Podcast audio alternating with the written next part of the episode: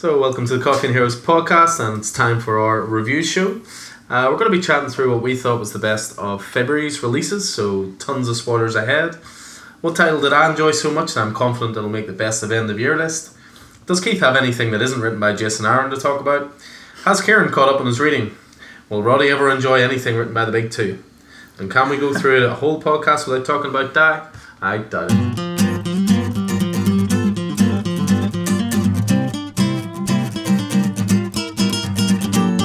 Uh, welcome to the review show. Uh, joined as ever by Hey, Look who's back.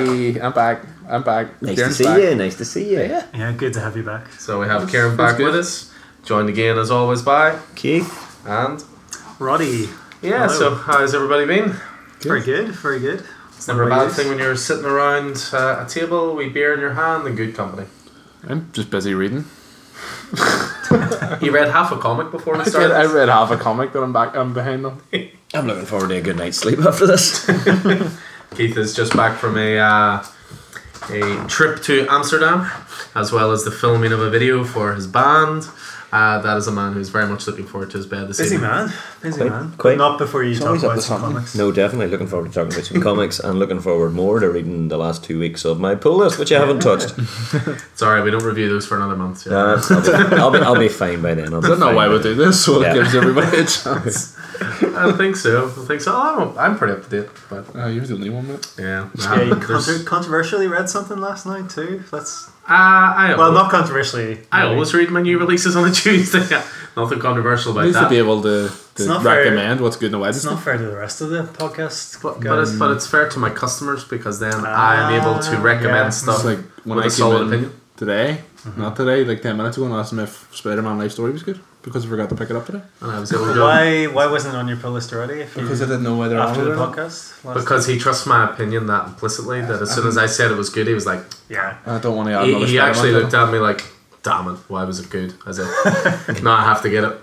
You know, so More Zdarsky on my pull list. more Zdarsky. Well, you know, Keith and I have talked about this a little bit. Um, his favorite writer being Jason Aaron. I would Currently, say. yeah. Currently. Um, I would argue Zdarsky is just killing it at Marvel at the moment.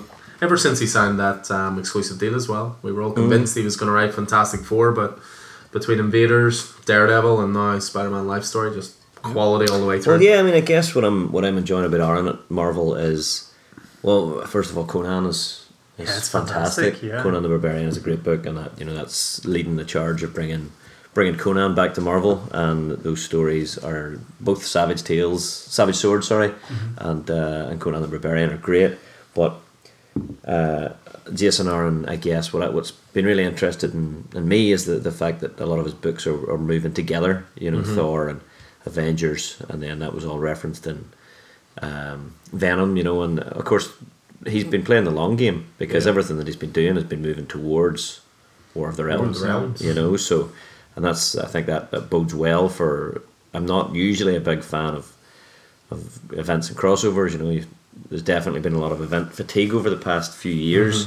But, But, I think because he's in charge of it, you sort of feel well, s- a bit well, more something confident. that's more it's much more finely crafted. It's it's had a long view. Mm-hmm. Um, you know the stuff that he's done since he relaunched Thor: God of Thunder. Yeah, so that's that. I think that's it's that continuity. It's that Yeah. referencing of other books. That's what really uh, what I really enjoy about what Aaron's doing. Yeah. But that's not to take anything off, you know, Zdarsky or or Ta-Nehisi Coates or Donny, uh, Donny Nick Cates, Spencer or Donny Cates or Tom Taylor, Tom, Tom Taylor. just for friendly neighborhood Spider-Man. Uh, that's the one negative part about reading your releases one day early. You've known to talk about how great things are sometimes, but uh, friendly neighborhood Spider-Man continues to excel. Um, but yeah, I mean, we'll we'll jump into some comics, but you know, we thought we'd started off with a quick uh, discussion about Captain Marvel. Um, it seems to have been a polarizing movie at this table. Uh, we go from one end of the spectrum Yeah. to the other, and everywhere in between. I think. Yeah. Um, everyone's thoughts, Roddy. Well, Lead the way. It's fresh, Yeah, my it's charge. freshest in your mind. So Yeah, well, uh, I went to it last night actually. Um, thought it was sort of average, I'd say. I enjoyed parts of it. I thought tone was a bit all over the shop. The could have done with another couple of rewrites. I think there was a lot of um, I can't remember the other pilot's name, but she seemed to spend a lot of the movie explaining like Yeah. the plot to Captain Marvel. Um, like, oh, but I thought that flight recorder was destroyed or something. It just, it was a bit silly. Maria Um, Rambeau. Potentially, yeah. Um, Do you remember the name Rambeau? This yeah. Um, yeah, Way. I thought editing was a bit iffy. Nothing ever like it was a really long movie, but nothing ever lingered for very long. It was just really choppy. Yeah. Um, loved the buddy cop between Fury and Coulson. Captain Marvel. Yeah. Well, you didn't really get much Coulson. Like you got enough of it. there it. was a wee- Was nice to wanted see him. more. Was yeah, nice to it was, wanted more. it was just like you saw him. It's brilliant. Yeah. That's it. I think Yeah. the, the, the de aging technology worked, Oh, that worked, was- worked least well on him. Yeah, it Oh, didn't really? seem like Yeah. they even tried it with Coulson, to be honest. Yeah, it almost just looked like they put a wig on him and just Yeah. brought his hairline forward a bit, smoothed out some wrinkles. I thought Samuel Jackson looked. I don't know what they did, but it was CGI. flawless. They've just got Yeah. a time Yeah. machine. They haven't told Well, us. I mean, the trick, with that, the trick with that is with Samuel L. Jackson, they have so much footage of him as a Yeah. younger man to work with. You know Yeah. what I mean? So they so they don't have to sample. You know, they can they can take that footage directly and use that as source material. Yeah. yeah, didn't you they know. use scenes from Pulp Fiction and stuff? Probably, yeah, yeah, I think probably, I'd read I before the a big- film came. Definitely a bigger perm in Pulp Fiction. I will his face though. I thought um, some of the some of the other effects, same as a lot of other Marvel movies, kind of not for me. Looked a bit gamey, just not for me. The villains felt a bit C list. I don't think they were even B list. Like Jude Law was just I don't know. They weren't.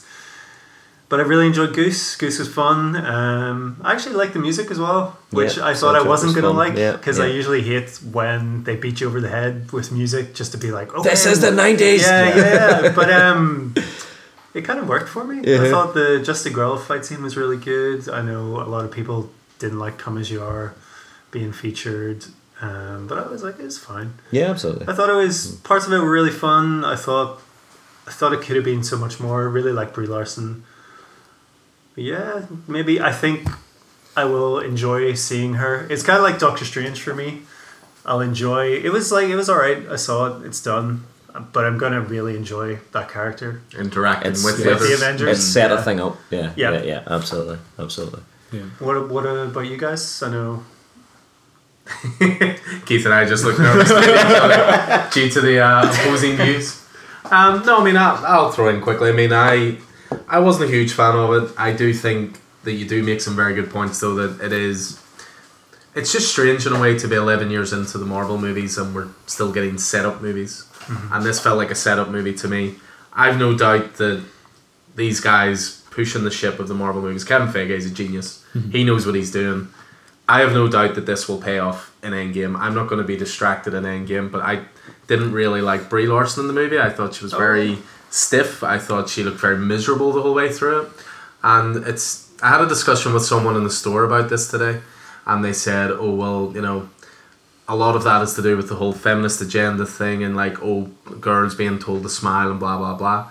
It's not about that for me. I mean, the the characters in all the other movies have a bit of joy about them, a bit of you know, a bit of love for the character. I, d- I don't know. I just I thought she was It very was, stilted. Maybe it's just me. I don't know. because she was trying to figure out who she was, but you knew more about her as an audience member, so you the mystery wasn't Yeah. exciting.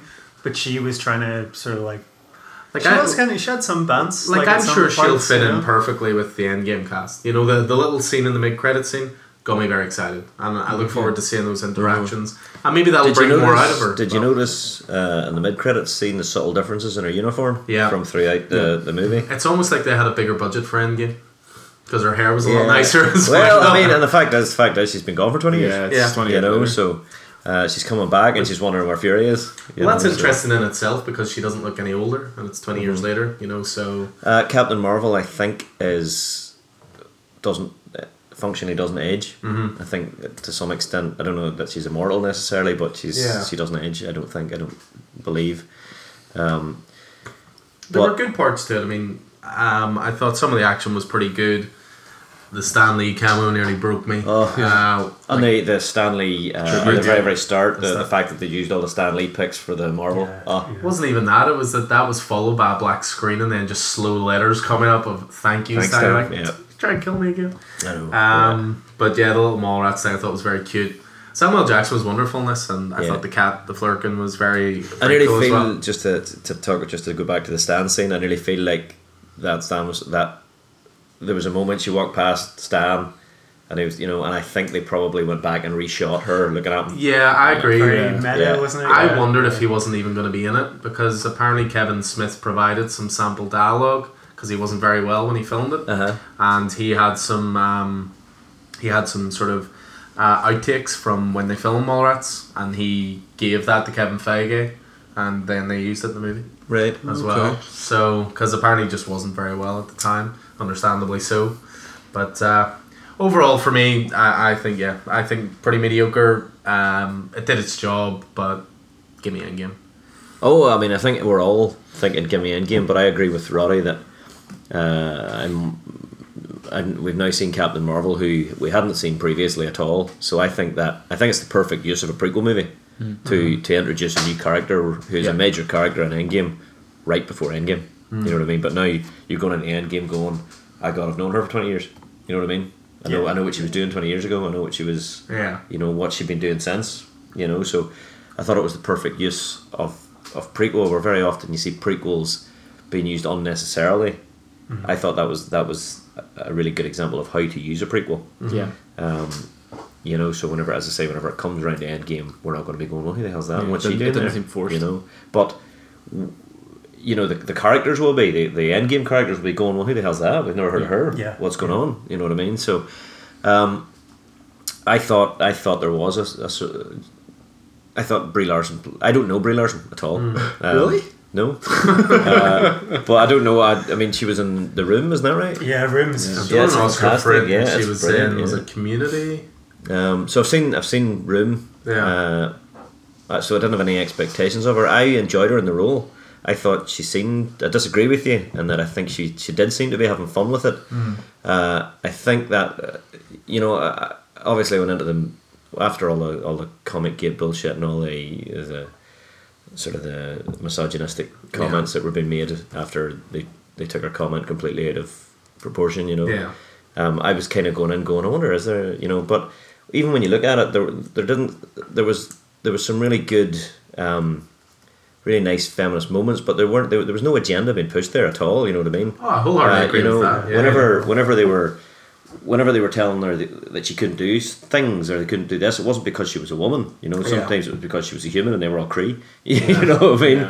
Um, the I enjoyed that the story was a bit of a mix of the various origins of Captain Marvel. Um, I thought it was interesting that you know because she has got a strong link to the Kree. If you've watched Agents of Shield, you're familiar with the Kree. You, you already know that they're bastards in the Marvel universe, which is kind of twisting it. They twisted the Skrulls and the Kree on their head. They twisted their expectations because Skrulls are supposed to be bad guys, mm-hmm. you Yeah. know, and in this they twisted that in their head. They weren't the bad guys. They were, or at least this sect of Skrulls weren't. You know, and Yeah, I had. yeah. I had thought they'd already introduced Skrulls in the Marvel universe. The you know the aliens and Avengers. The, The Chitauri. the Chitauri are Yeah. kind of the ultimate universe versions of Skrulls.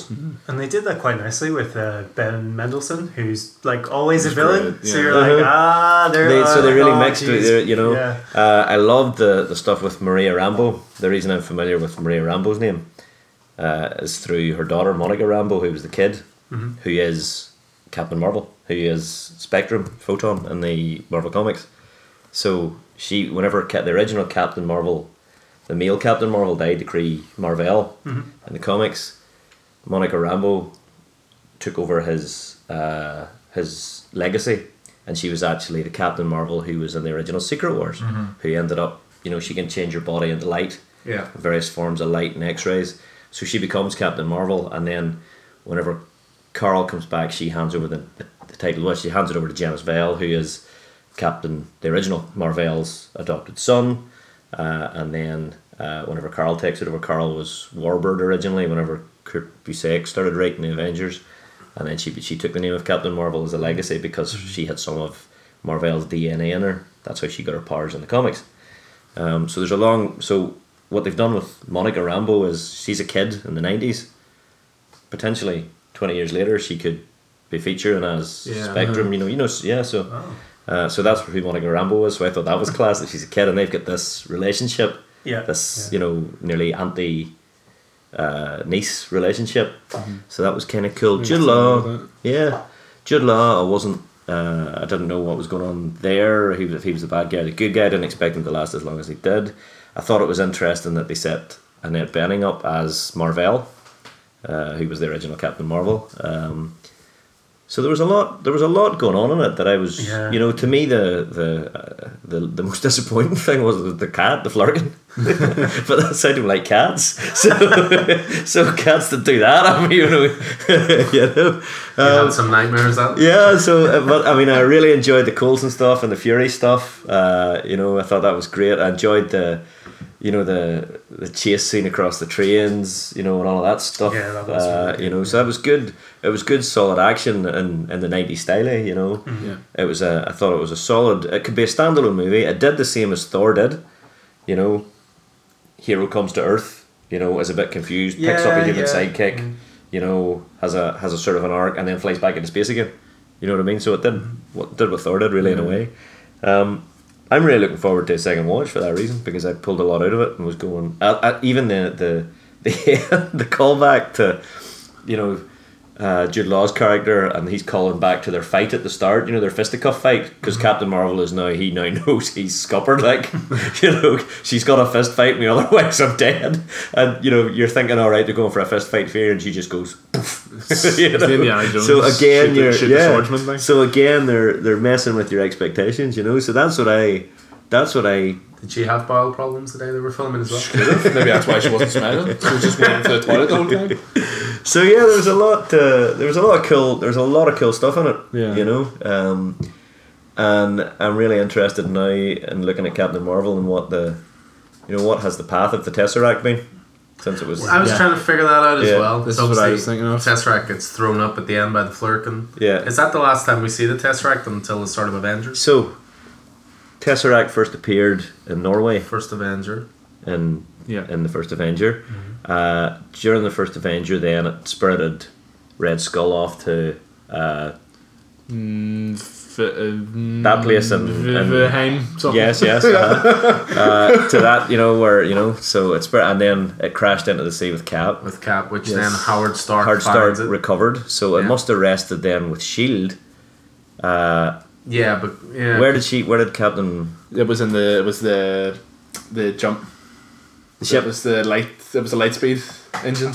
It was the light speed. So they, so they must have then worked so, out. so Captain Marvel this. must have found it to to make the you know and because Because I took that Shield was sort of, sort of working funding with no Pe- Project Pegasus. Yes. so it ended up with what it was, Project yeah. Pegasus, which is another big part of Marvel continuity we haven't seen before. Uh, you know, so it ended up with Project Pegasus. Then clearly after that, Nick Fury had it. Ended up keeping it at Shield. Uh, You would And that's where it's Coulson- been until Coulson's Avengers. involved in it somehow. yeah, That's where it's been until. so it's been in Shield. Then that's where Loki's after Yeah. at the end of Avengers.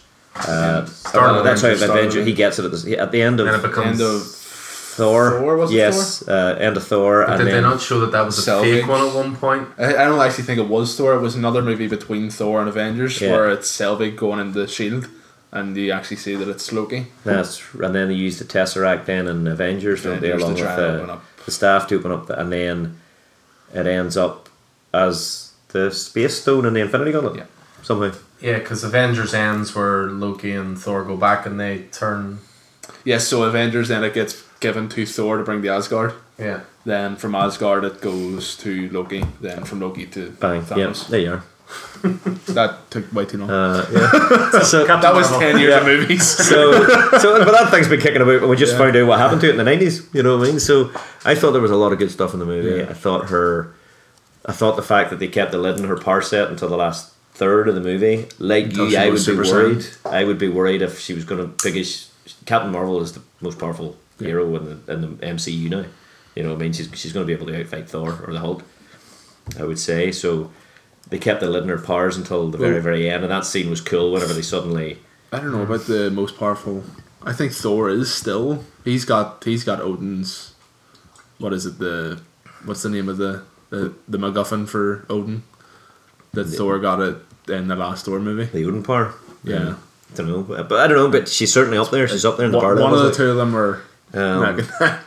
so I mean, Feige has said that you know there's an Achilles heel there. That there's you know that that because you know once you've reached that power level, where do you go? Like, what can you do with it? Where's the Gems. threat? Infinity you know, Gems just so, ran. so, so, but yeah, I thought there, I thought there was a, there was a lot to like. There was a lot Like, to be as powerful as you want, but if you don't aim for the head. then True. Mm, yeah. So Dance can do what he wants. Big, Yeah. Big Purple Man taught us that. what were your thoughts on it? I I've been slowly warmed to it since walking out. since I started talking, no, no, no. I, over, the, over the past couple of days, I was thinking about this. I don't know whether we're going to go into spoilers until Keith sort of spoiled the whole movie. it's a spoiler chat. We did it? say Yeah. spoiler filled at the start. But um, Yeah. whenever I came out of it, I was just really raw because of the Skrulls. I sort of said to you about this just before we started, Keith. My one of my favorite Marvel movies that I've been waiting on the MCU doing is Secret Invasion, mm-hmm. and it seemed like Captain Marvel was going to set this up, and I was really excited for this being set up, and the Skrulls had a twist, and it was they were good. Mm-hmm. But then thinking about it, I know you were saying Keith, but I had to be thinking about it as well. Is there's a small group of Skrulls that we've Yeah. seen, and it, it can still be set up where there is see again, I think they're I think they're they're inverting there. your they're inverting your expectations. But I started thinking this as well, where this is now the earliest we've seen the MCU.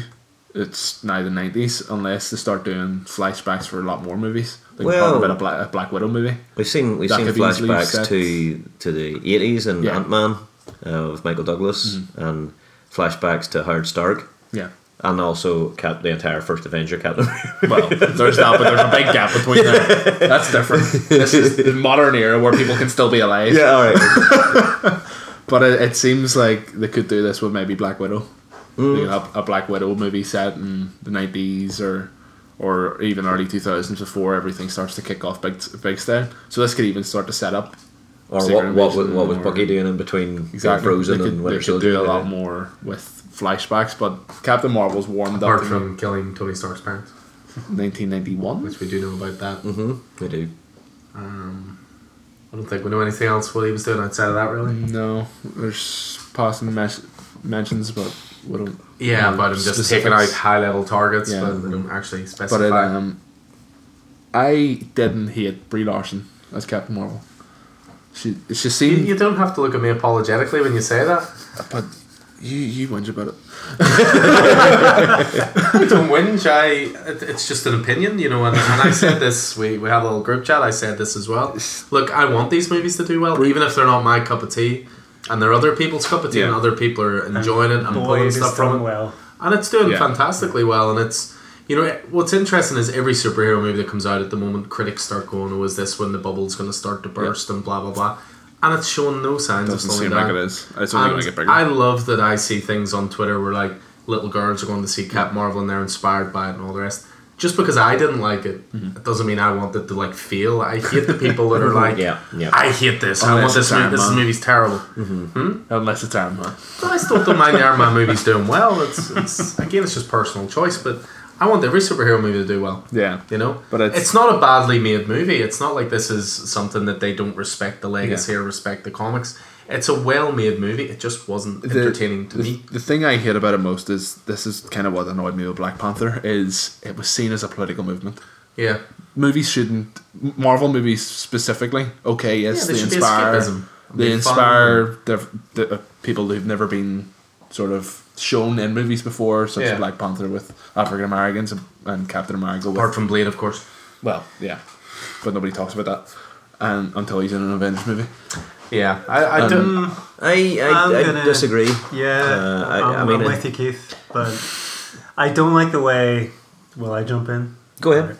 I don't like the way it's weaponized Yeah. on both, Weaponized That's- both, that's what I- both yeah. sides. Like, is it's that the right it's way all to good put it? show, using it as as sort of trying to get strong female protagonists, but Yeah. don't weaponize it. Don't be like If you don't like straight this, white males you're- shouldn't yeah. do this. If you hit this, you're you're sexist and all. Don't don't use it as But a I mean, Marvel is.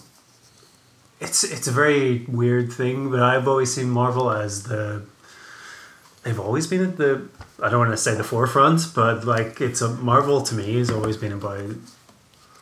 It's the X Men. Well, in terms of It's inclusive- always in terms of it's like, but- inclusiveness, absolutely. yeah, but I don't say, see why. don't weaponize but don't- don't- don't make it why people don't see that already with them. Yeah. But maybe fair enough. There hasn't been a, a film with a female character. aliens. Yeah. Mm, alien. No, a Marvel film is what I'm saying. Yeah. Like, so yeah, fair enough. But it's just, And I don't. it's I mean, just I, Twitter, I don't you know? think it's. I don't think it's. I mean, and yeah, those those.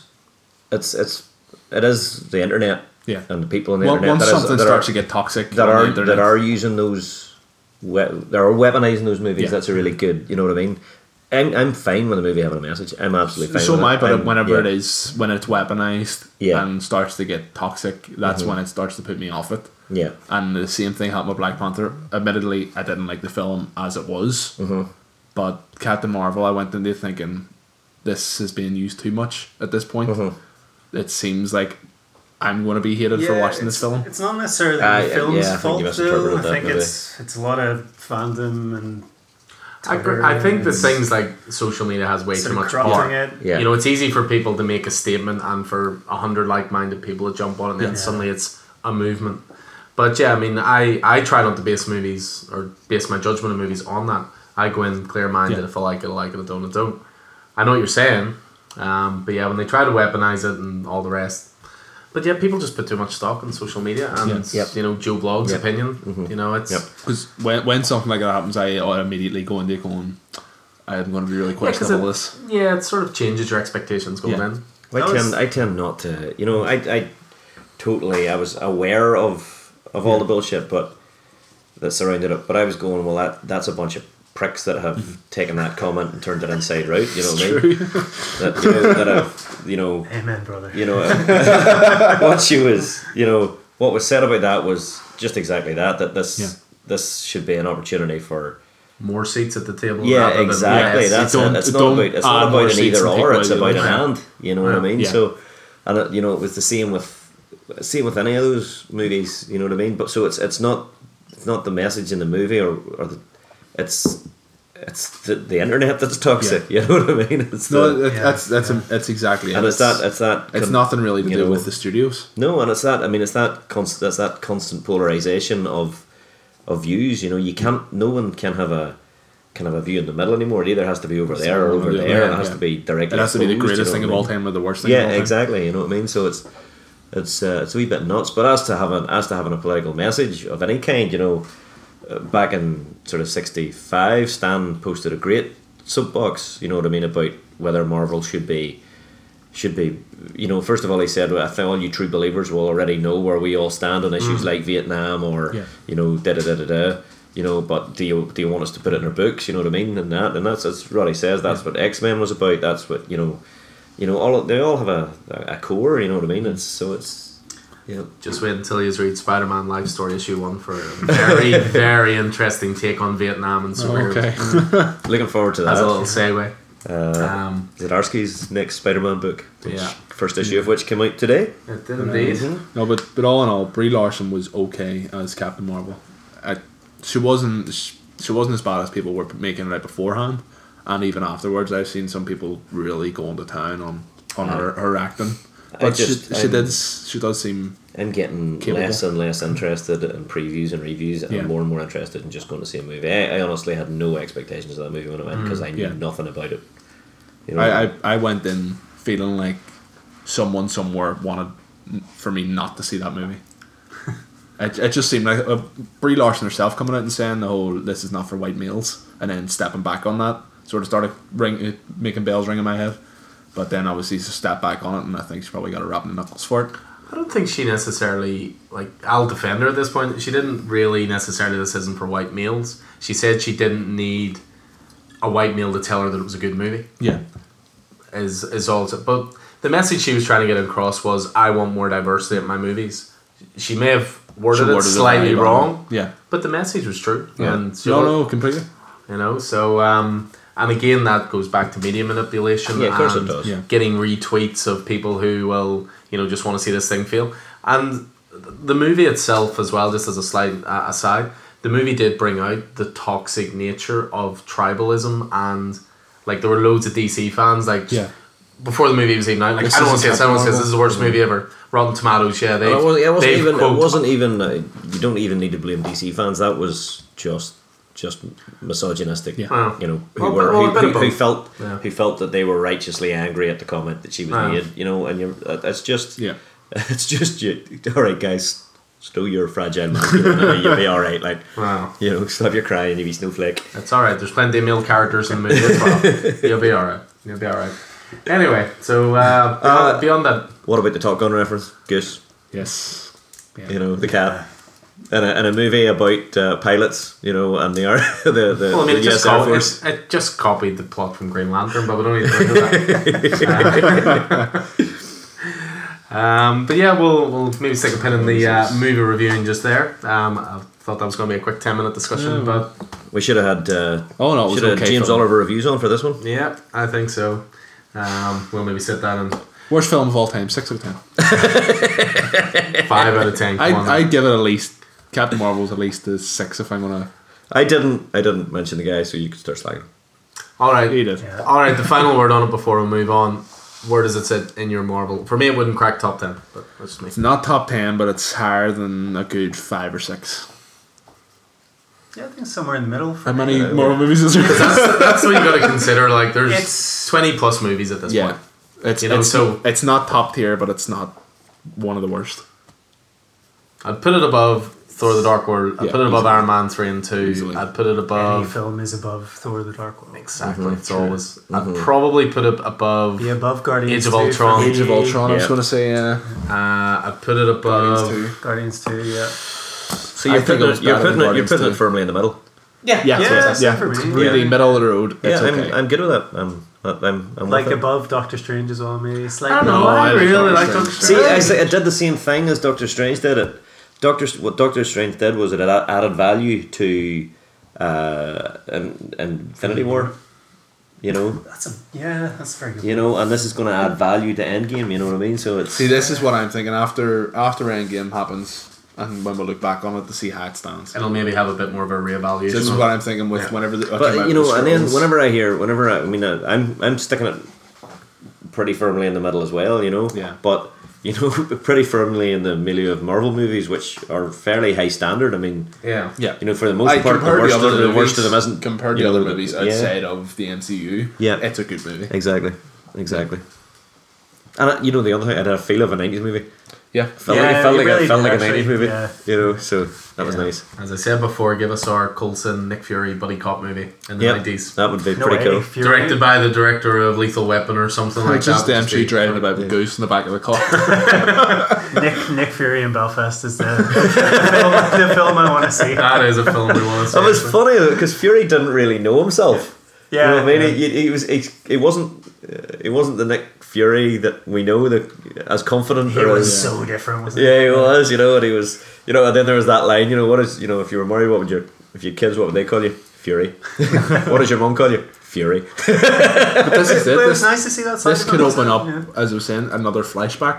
Just a Nick Fury flashback. Yeah, movie. yeah, yeah. Just see how he goes from being there to being the leader. yeah.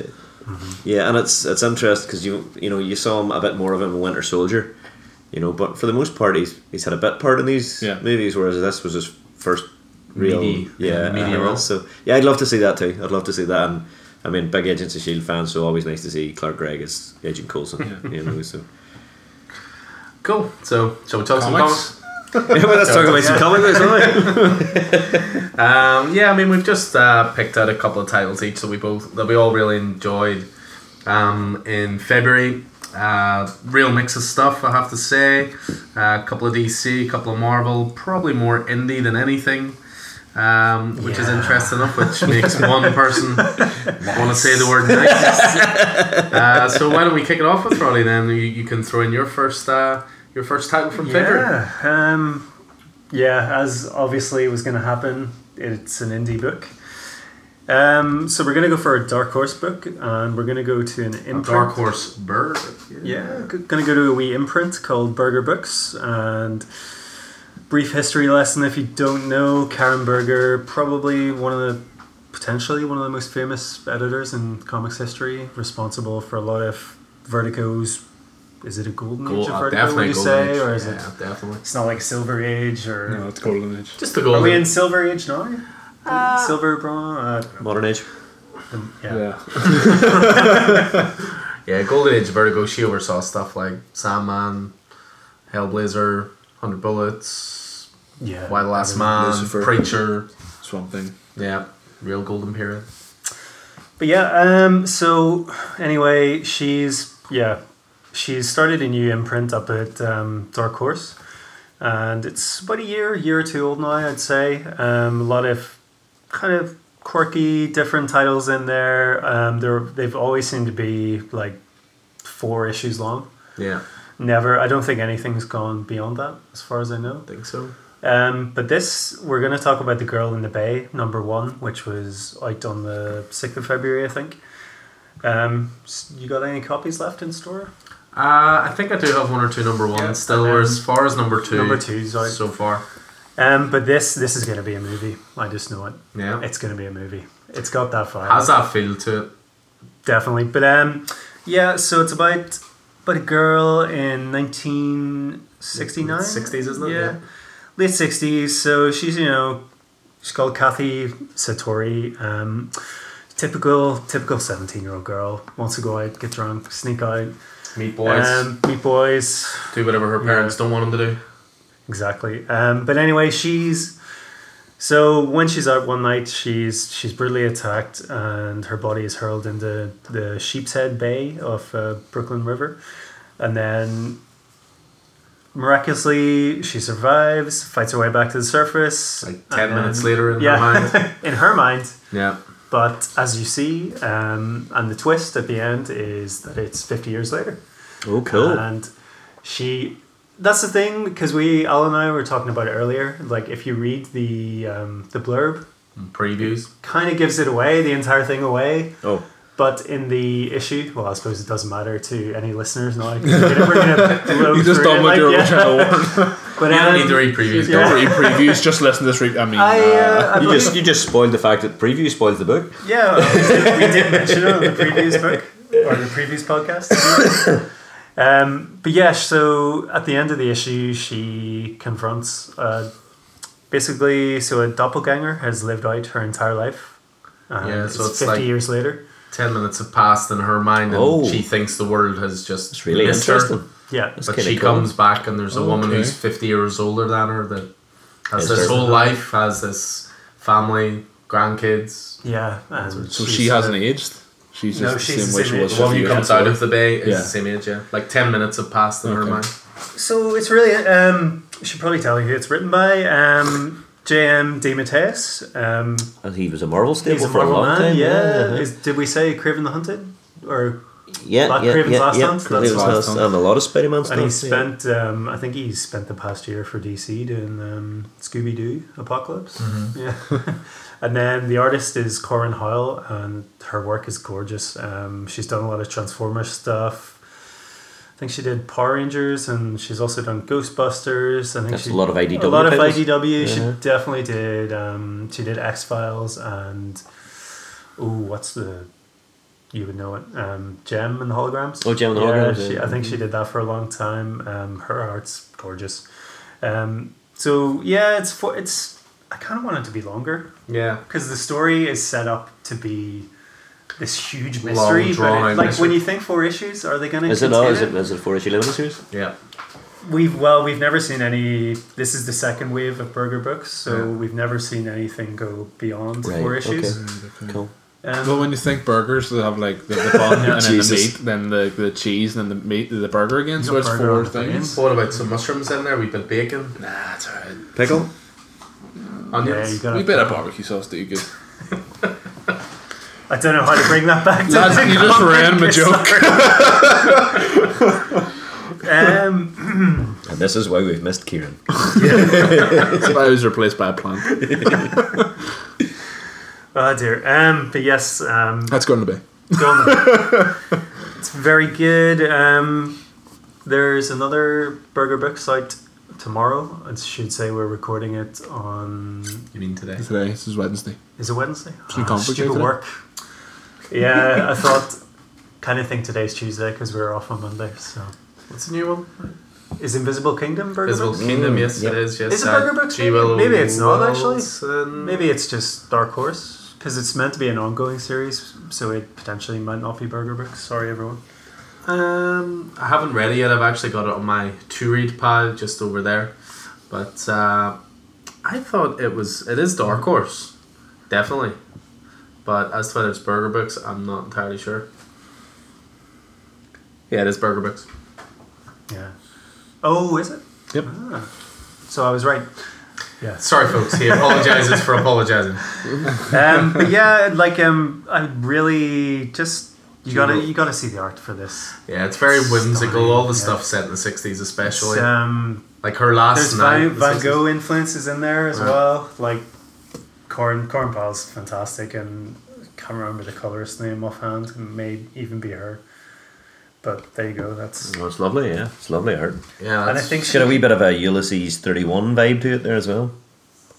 As in the the TV show, TV show, yeah. cartoon, Mhm, yeah. yeah. We're gonna have to do a separate episode about eighties cartoons. we uh, just wait for that Yeah. Star Trek music to start again, guys. um, No, dis- no Discovery runs this week. Yeah. so Alan, Just you're the only one that's read it. So Yeah, you- well, I'm actually what do you slightly ahead of you because I've read issue two as well. Um, but yeah, I've been very impressed with it so far. I would agree with the idea of I wish it was a bit longer. Um, four issues is a It's weird to think that after one issue, but I'm just Yeah, like, oh god, it's gonna end. It's just a really interesting mystery, and it doesn't really remind me of any other story, which Yeah. in this world is tough to do these days. So, um, but yeah, the second issue is really class as well. Um, brings in more musical influences and stuff from her past in the '60s and that kind of thing. So, um, yeah, I, I wholeheartedly back this uh, this choice. As, as Roddy says, it'll be four. So even if you've missed it at this point, it won't be too long before a trade comes out. But yeah. if you're looking something different, visually spectacular, yeah, I'd, I'd jump on this as well. So, um, yeah, Yeah. good stuff. Um, so yeah, so we jumped on from a bit of indie there to start off with. We're now going to jump on the Marvel with one of the three titles Kieran has read this month. Uh, Mar Marvel. Marvel, Marvel sorry. comics. Sorry. Marvel Com Um, X. this is one I was going to pick. This Yep. is one Keith could have picked. But it was this is, one of the books that I read. It was one of the ones we're going to give it to Karen. Yeah, Um, um, it's Chip Zdarsky's Daredevil 1 and 2 that we land on if we're going to talk about 2 we too. can talk about both. Um, because they both came out last month, which took us a wee while to work out. Yeah, the first issue came out. The second issue came out a fortnight later, but then the third issue is now out monthly. monthly, yeah. They're trying to like take a leaf out of DC's book with you know random Let's not talk launch schedules. Come on, let's not talk about DC's launch schedule.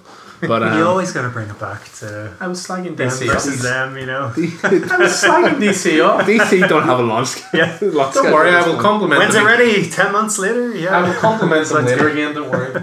Let's let's release this uh, this series and not release another issue for six months. Um, no, but Zdarsky's Daredevil. Um, we're two issues in, as I said, but it's it, Daredevil's always one of those ones, and I said this for ages that you can just blindly jump in and you know you're going to get quality. I Blindly. see what you did there. Oh. Yeah. That was on purpose. No, it wasn't. um, no, it's Daredevil. Daredevil's never had a bad run. Yeah. Ever. Ha- we we've talked about this before. I think at we varying actually- degrees of good. I think we were talking about this on the Extravaganza podcast. It was two and a half years long, um, and how all of us have a different Daredevil run. Yeah, that would be our favourites. And this, I always said it was the Frank Miller run. Two issues into the Zdarsky run, I'm starting to think this is it Yeah. for me. I think this might be the big the big one. Straight away, I, I had missed the uh, the last Daredevil run. Who was it? It was on Charles Soule. Charles Soule's run, where I went into the Mayor Fisk storyline and stuff. Yeah, I was I. I missed out on that. Chris and- really enjoyed that one. Oh yeah, Chris loved that. Chris is still reading that. but I uh, I missed out on that run and sort of kicked myself for it. But then as soon as I seen that it was it was going back to number one, I jumped on because I knew that Daredevil's not one of those books that you have to be reading constantly. It's like Batman, you cannot miss it. Yeah. But this this story, it's it it's seems small so far. Seems Yeah. like a bit of a small scale, which Daredevil What uh, what is the story for someone? Ba- Basically, who it's, it picks up after the Soule Run. So Daredevil, quote unquote, died at the Oh end. yeah, because the- there was the Sorry, mini so- Yeah, there was a mini wasn't series Yeah. called The Man Without Fear, which was five issues. It, um, He was he was certainly mortally injured anyway. His heart it's- stopped for a very short line for a while. Yeah, moment. Yeah. but um, it's basically it picks up. He's, he's funny enough. He's back in the convent, like born again. yeah. Um, um, after being sort of patched up, and now he's back out patrolling the Hell's Kitchen as he always does. But now he comes across their turnover convenience store. Is it? Yeah. Yeah, um, so he, he comes across these crooks uh, trying to break into the convenience store, and he comes down and like usually fights, nothing changes, and off he goes. But then one of them dies just after he. Yeah, he seems to be he's still very well trained, and he's still the man without fear because he rushes headlong into the situation. But he's just missing a step. Yeah, he's You know, even I think even in the voiceover, it's like this should be easy for me, but I don't understand why it's harder. yeah. Sort of thing. So there, there's there's some sort of internal in, internal problem with Daredevil, and he's he can't put his finger Well, he's on it. still he's still recovering from his injuries. Yeah, well, he's still recovering, but it, it seems like it might be deeper than that. To be honest, that's the way I'm reading into it. It seems like it's deeper than he's just in, injured. It seems like it's it's going to go in something later on where it's going to have a twist. Okay. That's that's how I'm reading into it. I might be okay, wrong, Okay. but it so he he fights these he fights these criminals and one of them dies. So basically, it picks up with two two detectives now on the case trying to work out what's actually happened. One So of them who has just arrived. one of in- them's just in arrived New York Hell's and Kitchen. he's a bit of a badass. yeah, Um, and the other one's a bit of yeah. a and certainly, it certainly looked like at the end of the first issue that it had been Matt's fault that he had hit this guy and the guy had hit the ground. Yeah. The guy stumbled You back know. and just fell quite innocuously. Yeah, you know, one of banged those, his you head off the curb. yeah, which is you know, you're always seeing those one punch can kill adverts. You know what I mean? And you're like, oh Jesus, right? Yeah. So- It's it, it is literally it's, Yeah. it's one of those one punch can you know, and then Matt goes to sleep in his bed with seven very comfortable pillows. Um, you know, uh, and it seems he's oblivious to the fact that he's killed a guy, but now now things are starting to move to and he's, to he's declare the, Daredevil. the uh, second issue is basically him going I don't think I did it and he's he's starting to panic a wee bit he's going to Foggy and being like what if I did do it and Foggy's sort of trying to talk him into actually owning up to it and going in and going through the court case like he's done before he's he's took the stand as, as Daredevil, Daredevil. Yeah. and Oh, okay. it's the it's sort of a back and forth between whether he should do it or not Which is great because it, what, that, what that did was that it pulled in a, a very major point of the last Daredevil arc earlier on about the fact that there was a precedent set in court for masked heroes to Yeah. testify.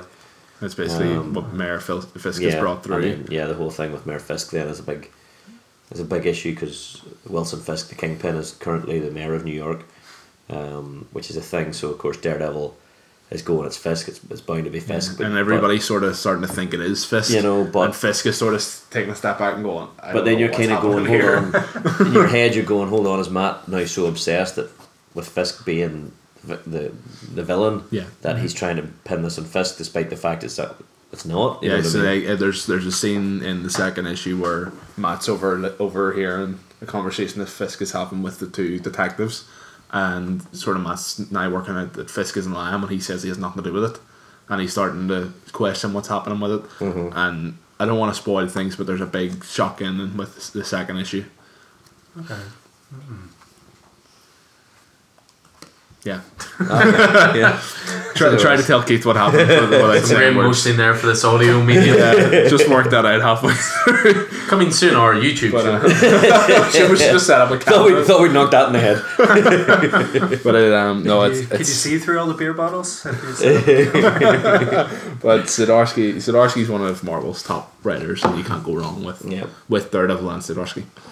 Yeah. so did Zdarsky write the miniseries beforehand? No. No, it was uh, it was all being led up to that. They kept it very secret what they were doing with Zdarsky. They just called it No, as in K N O W. Fear Oh, was the name of the storyline, but they gave nothing else away. They did a great job of advertising it that way and then sort of getting the mystery up. But Daredevil already, it's issue three is due next week. It's already our second biggest pull. For Previous Marvel. arc was Charles Soule. Charles it? Soule, Life and Death of Yeah. Daredevil. Who's an actual lawyer? That's great. Oh, really? Well, he used to be before. to be, yeah. He uh, writes thirty books a month. I'm gonna take him to Man's a court. machine. I'm gonna take him to court over Return of the Wolverine not being shiny covers. That's all I'm saying. Just go back to your Swamp Thing run, New Fifty Two. He wrote the second half. Did you think? second. Did you think it was a shiny story? It was. It. I I wasn't enjoying Let's it. just say I haven't spoken about it in the reviews podcast ever. I wasn't. Uh, I wasn't enjoying it until I went back, and uh, it was three issues in, and something clicked with me, and went back and read the first two issues and realized what was going on. No, okay. Uh, yes, was that the jail. Yeah, Any uh, chance? I I worked was that like, out uh, straight away, and I did still didn't think it was. you? All right, okay. I, it was okay. It wasn't death. Creative Return of Wolverine just out this week. Uh, yeah, so that was. so Uh, it's great that you're back. so Wolverine's back then, huh? oh, yeah, Wolverine is back. Big time snickly snick. So yeah, that was the uh, Daredevil run. And so with Sam for Daredevil, it's um, it's our second biggest pull now for Marvel. Uh, it's second only to Venom. Uh, so it's Which proven is popular then going to already. be followed up by Friendly Neighborhood Spider-Man. after this podcast. Um, No, Amazing Spider-Man's Does- still higher. Does anyone have more than? Does anyone have four Spider-Man titles on their pull list? I'm getting there. This man's I'm sitting afraid of across it. the table. Hey, are you- Uh, Four or five? Can you? Have? Andy as well. Has, but he has one that you don't. that what never will have. amazing, amazing, Friendly. friendly, Superior still going, is it? superior, uh, life Miles stories, Morales. Miles Morales. The, Life story. Life story. The PS4 one. Oh no, I'm not getting Um, that. City, at, City at War. Yeah.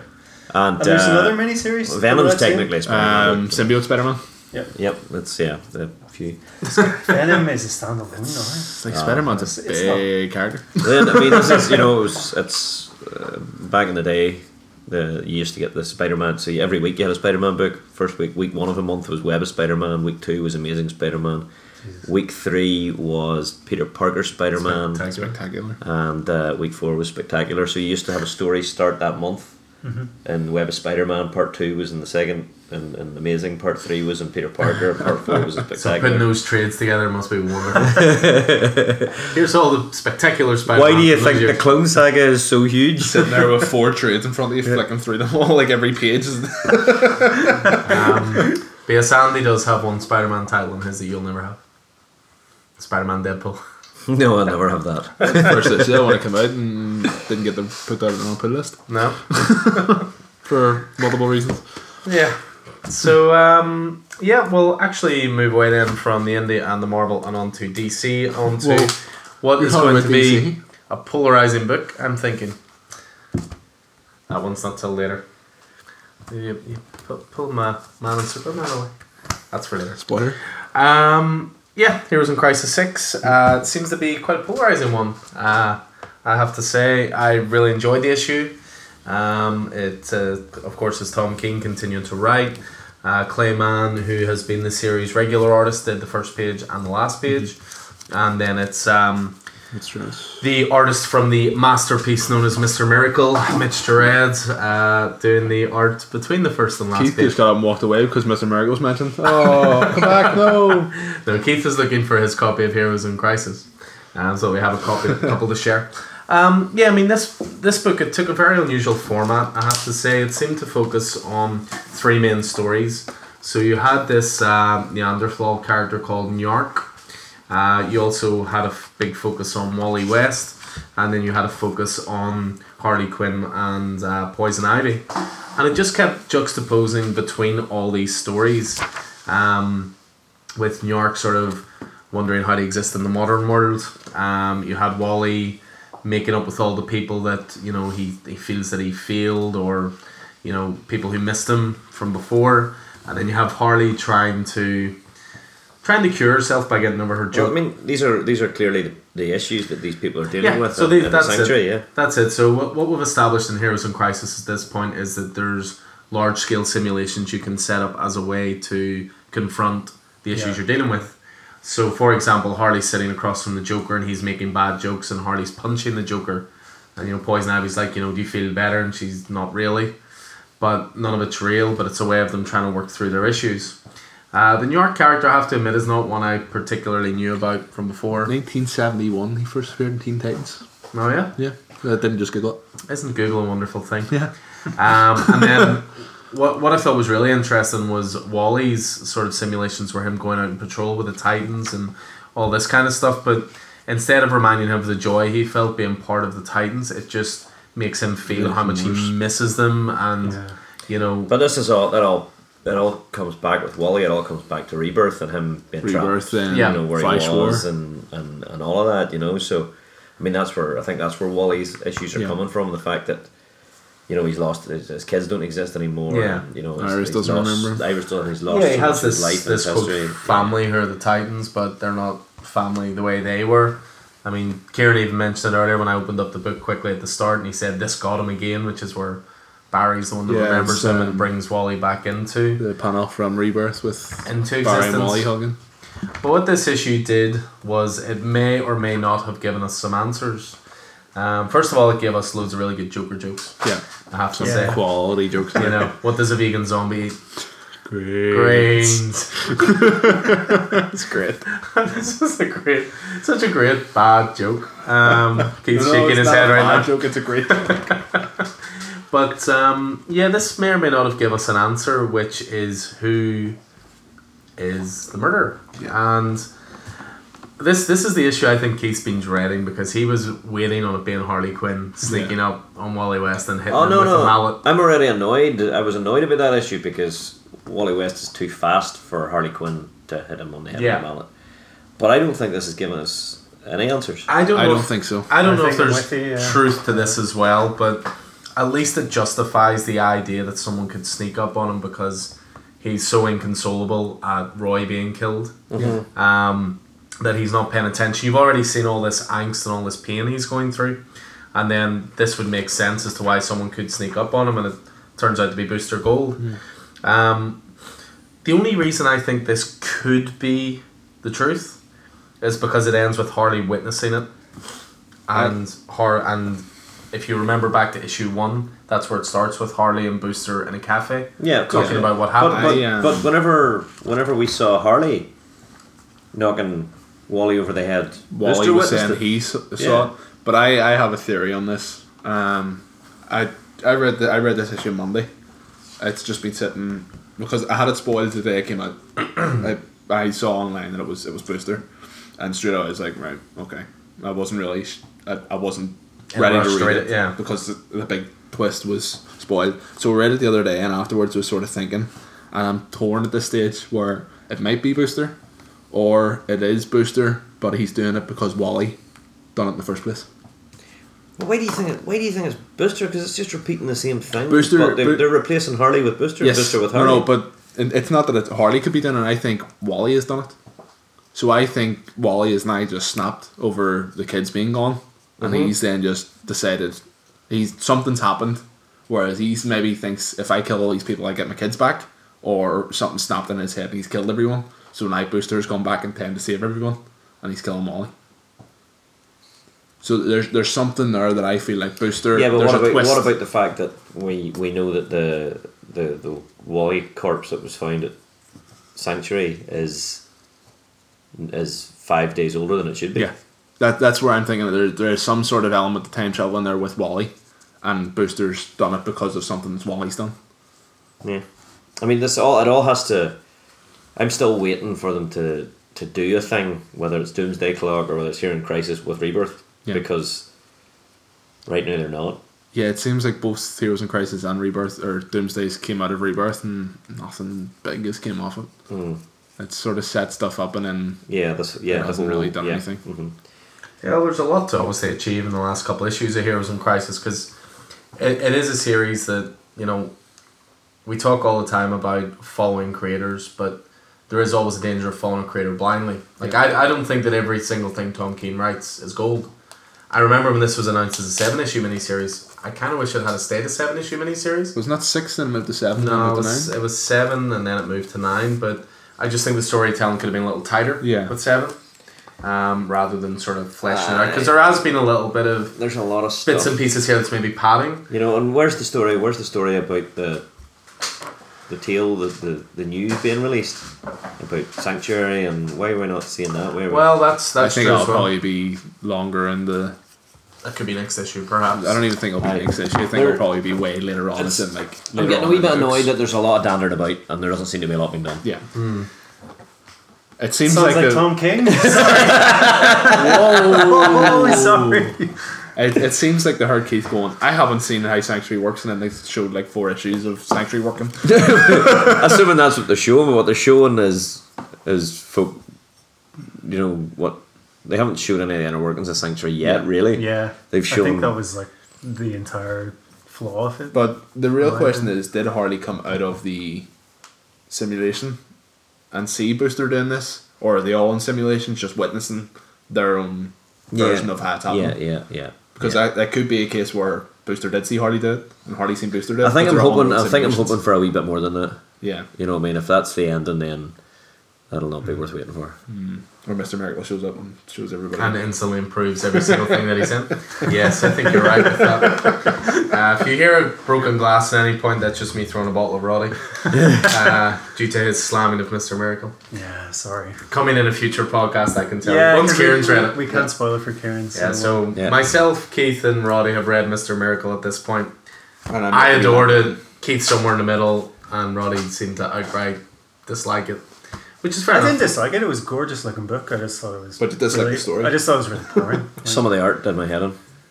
I love the art yeah, style. 'cause, yeah. I remember Aye. the last podcast you didn't. Uh, I love the the art Bat- style. I thought it was very, very consistent it- throughout. Was it which Batman book was it that you were saying Price. you didn't really like the with the pig? Oh, was it, was it the pig one? Oh, or- Yeah, Professor, Professor Pig. Oh, that was Batman Nightmares, sixty two. yeah. Nightmares. Again, one of the best. But then, yeah, well, we can't. I don't want to spoil Mr. Miracle at all. But there's there's some scenes that are just that were the.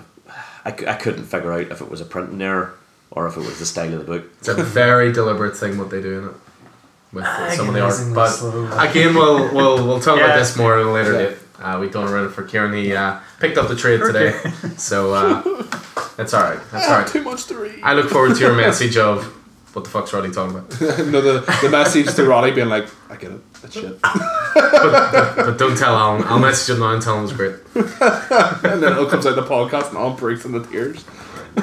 anyway, uh, yeah, so we'll move away from Heroes in Crisis and move over to another Marvel book. Uh, this is one that Keith is very much digging at the moment. Uh, and that's uh, I've spoken about before. It is a Jason Aaron book.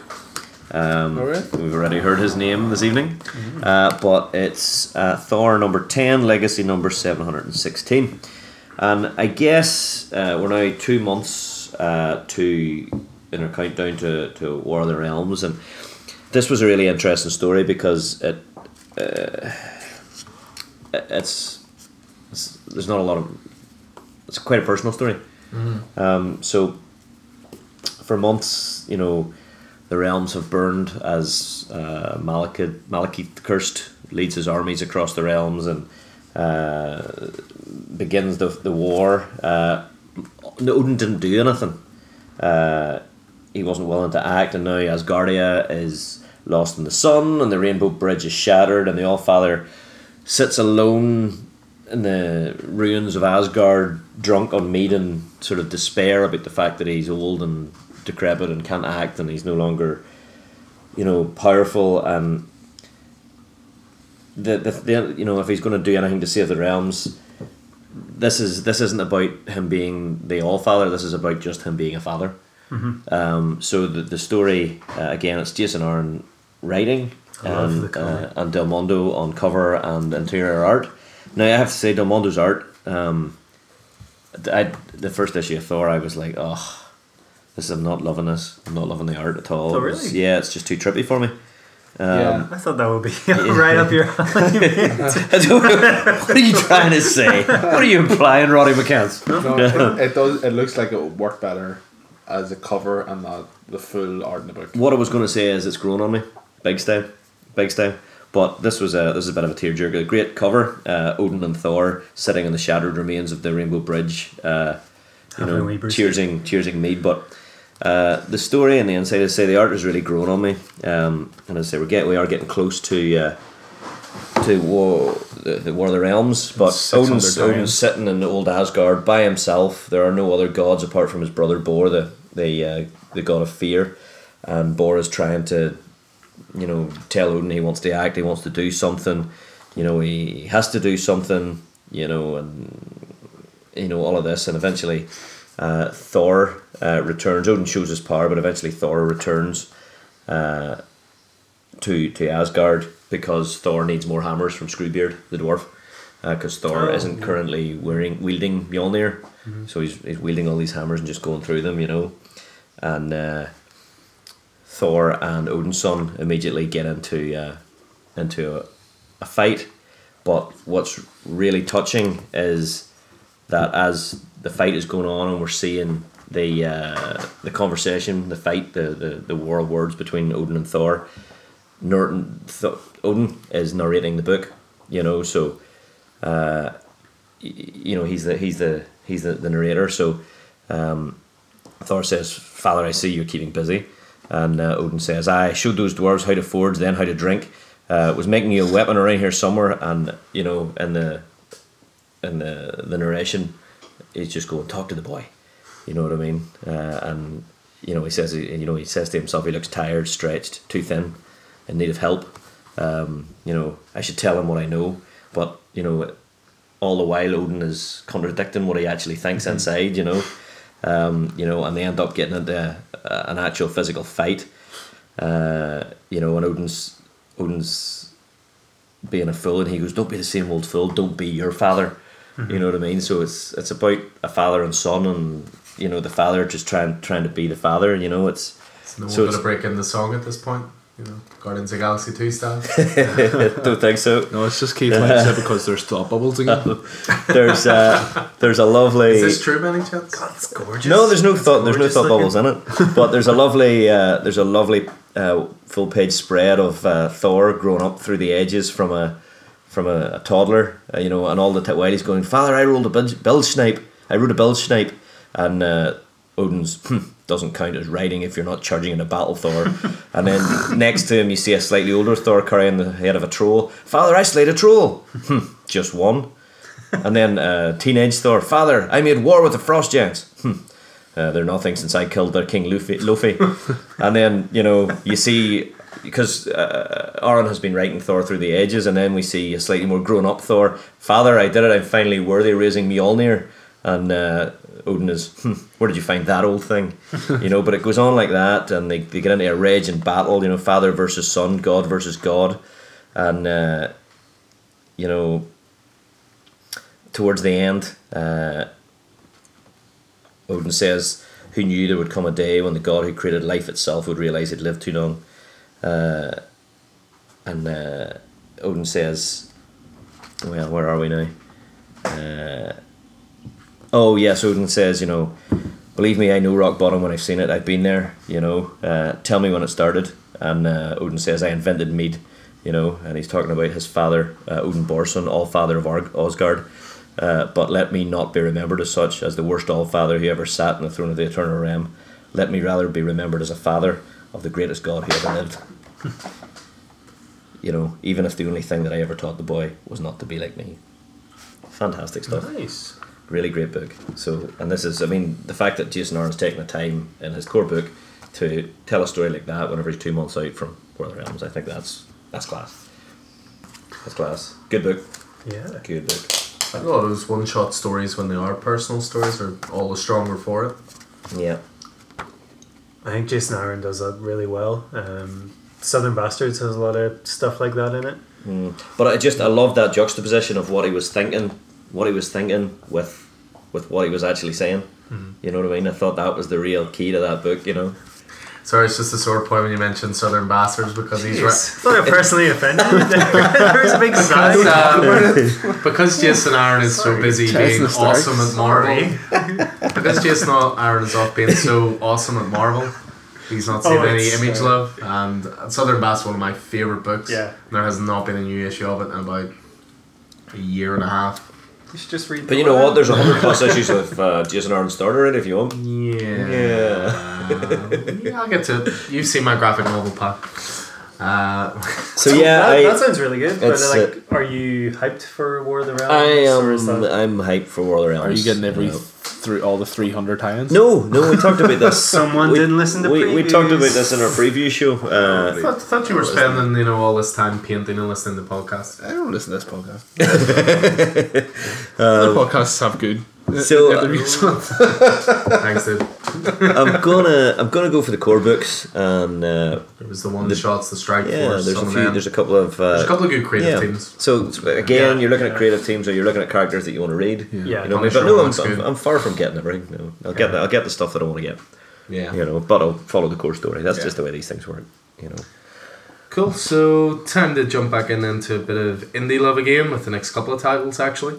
Um, Roddy being a child of the eighties, um, it's no surprise that you enjoyed this one as much as you did. Yeah, it had to be. I believe we talked about it on long, long time ago on one of whatever previous podcast it was. You still need to let Karen know what that was.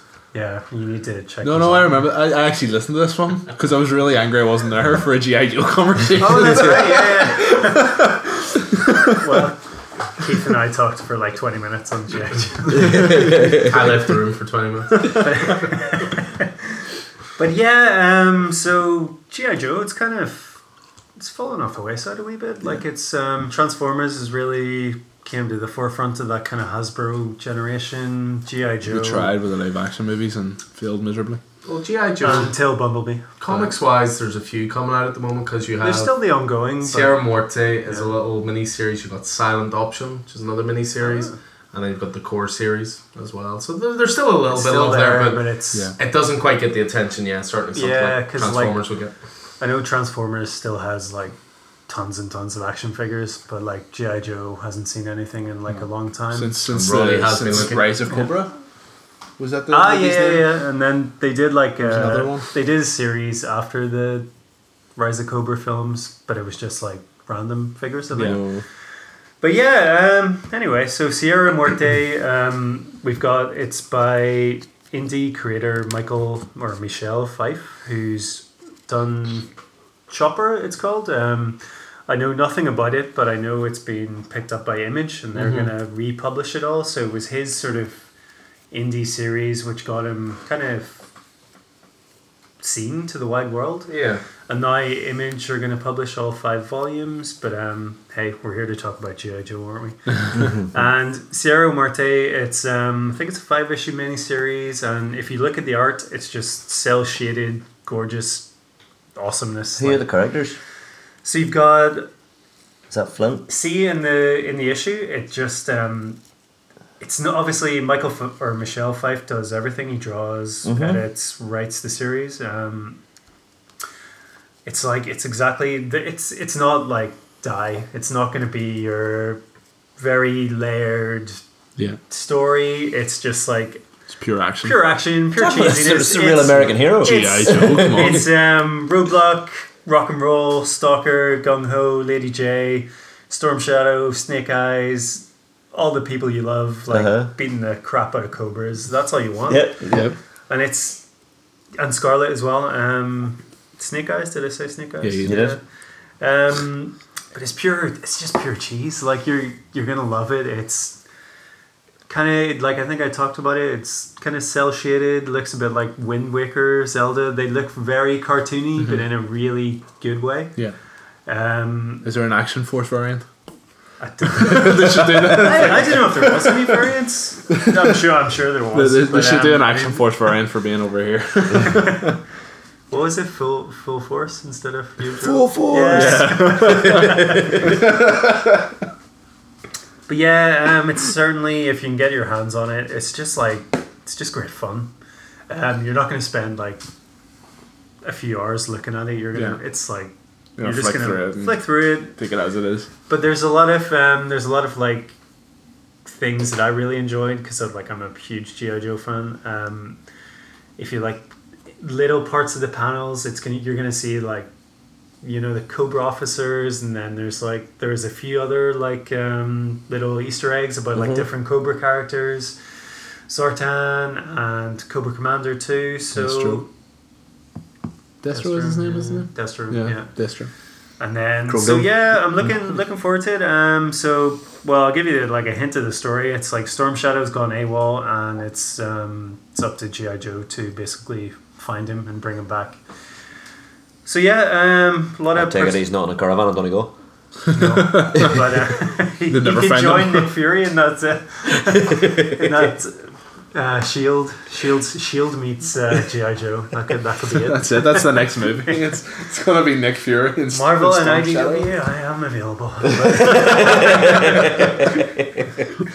but um, yeah, like I mean, it's it's very simple. If you love if you love sort of the eighties, and I think the next uh, reviews podcast we're going to talk about Transformers. But I think um, I do think GI Joe needs a bit of love because it's But then, it, I mean, GA Joe had a had a massive long run uh, at at IDW. Yeah. You know what I mean? Yeah. And it ran it ran. uh, like it's still going. yeah, apparently. but it had, Yeah, it it had is. multiple multiple comics. You know, it had whenever it kicked off, it had GI Joe, it had Cobra, it had uh, two or Snake Eyes three miniseries. two or three different characters. There was yeah, it was it was they really had a Yeah. huge universe, and it was all under what you call them's uh, auspices. Your boy that originally oh, Larry Hama. Larry Hamill, yeah. you know. So maybe they're just giving it a rest. Maybe Yeah. they're just giving it a rest because it was it was a huge property. Yeah. yeah. You know, you know. Maybe at this time of uh, American imperialism, they're maybe just chilling out with their military comics. But well, you never know. I think that's the kind of thing you need But because seriously, if someone's listening, Action Force variants. Just a no-brainer. Cool. yeah, yeah. I think that's that's it. Go buy it. yeah, you're not wrong about Transformers. That first issue of Transformers, fantastic. We'll not Yeah. review it now, but damn. Record it and then we'll put it in the next. Have you still got? Have you got still still some issues I- of Transformers number I one on the shelves? indeed, yeah. I actually got restocks of it this week, so um, got a few more copies in. Yeah. Still got it to read myself as well, but I have been assured it is rather Uh-huh. excellent by several people. So uh, yeah, I look forward to diving in that at some point.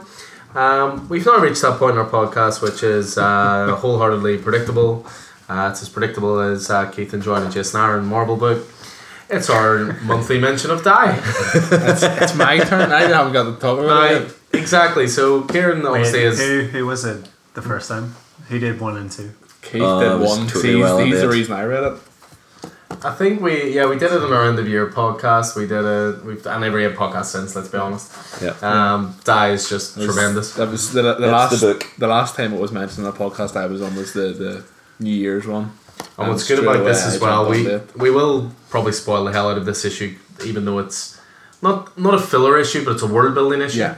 Um, but Very they've much. actually solicited for the first trade, which is June May. Mm-hmm. So if you haven't been lucky enough to jump on at this point, you know we can't recommend it anymore Mm-hmm. at this point, to be honest. So um, I'll let Kieran take it away with number No, three. issue three. I read I read two and three back to back, and because I'm so far behind. um, but I read issue two and three back to back, and three. Alan, you had mentioned a bit, mentioned to me a couple of times, leading into it, that being a big Lord of the Rings fan, I would enjoy it. And it was one of those ones it was just like, oh yeah, they're just going to reference Lord of the Rings here and there. but I, I, as soon as I started reading, I went, shit, like this is Lord of the Rings. Yeah. Like there's there's The one- war, the war between it's the, war between the halflings and, and the the, the industrialized, robots. yeah. like, yeah. Uh-huh. It's, it's, which it's was great. the whole crux of Lord of the Rings. Yeah. was the, the war between industry and, and traditional life. yeah, You know. and it, it basically the, the the the crux of the issue is one of the characters jumps into I think it's Ash. It is Is actually. Ash Yeah. Trenches. jumps into one of the trenches, and it's it's a back and forward between Ash and uh, and one of the halflings, and basically the halflings sort of explaining what's going on with the war and everything that's going on outside of While that halfling is expiring. what we see, yeah, Yeah. outside of what we see in in the in the adventures um, vision. So then it, it it sets up it sets up why this why this is all happening and what's happening with basically the halflings and where they're coming from and their upbringings and things like that.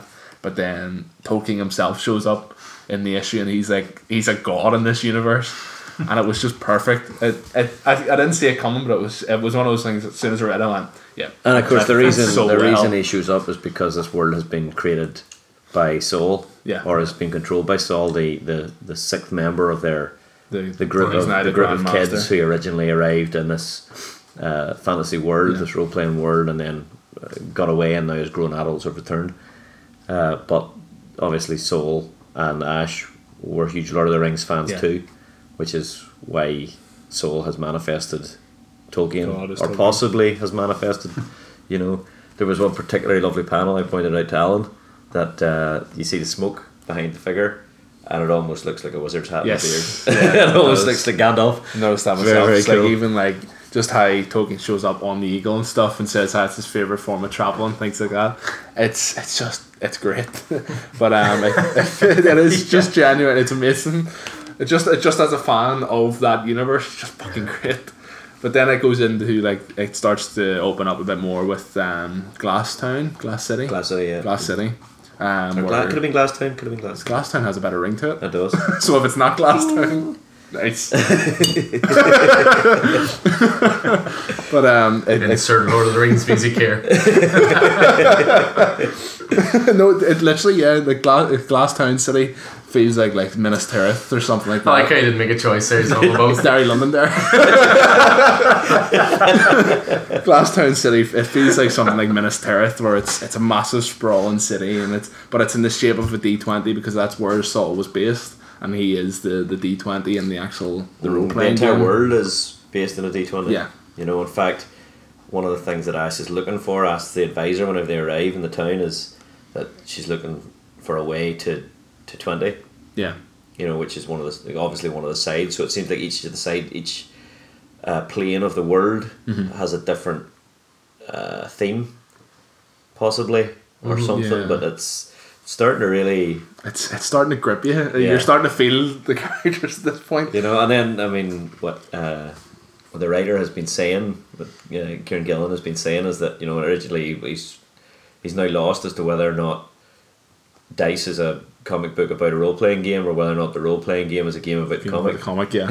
you know, so the rules are about to come out for the Yeah, die role playing game. yeah.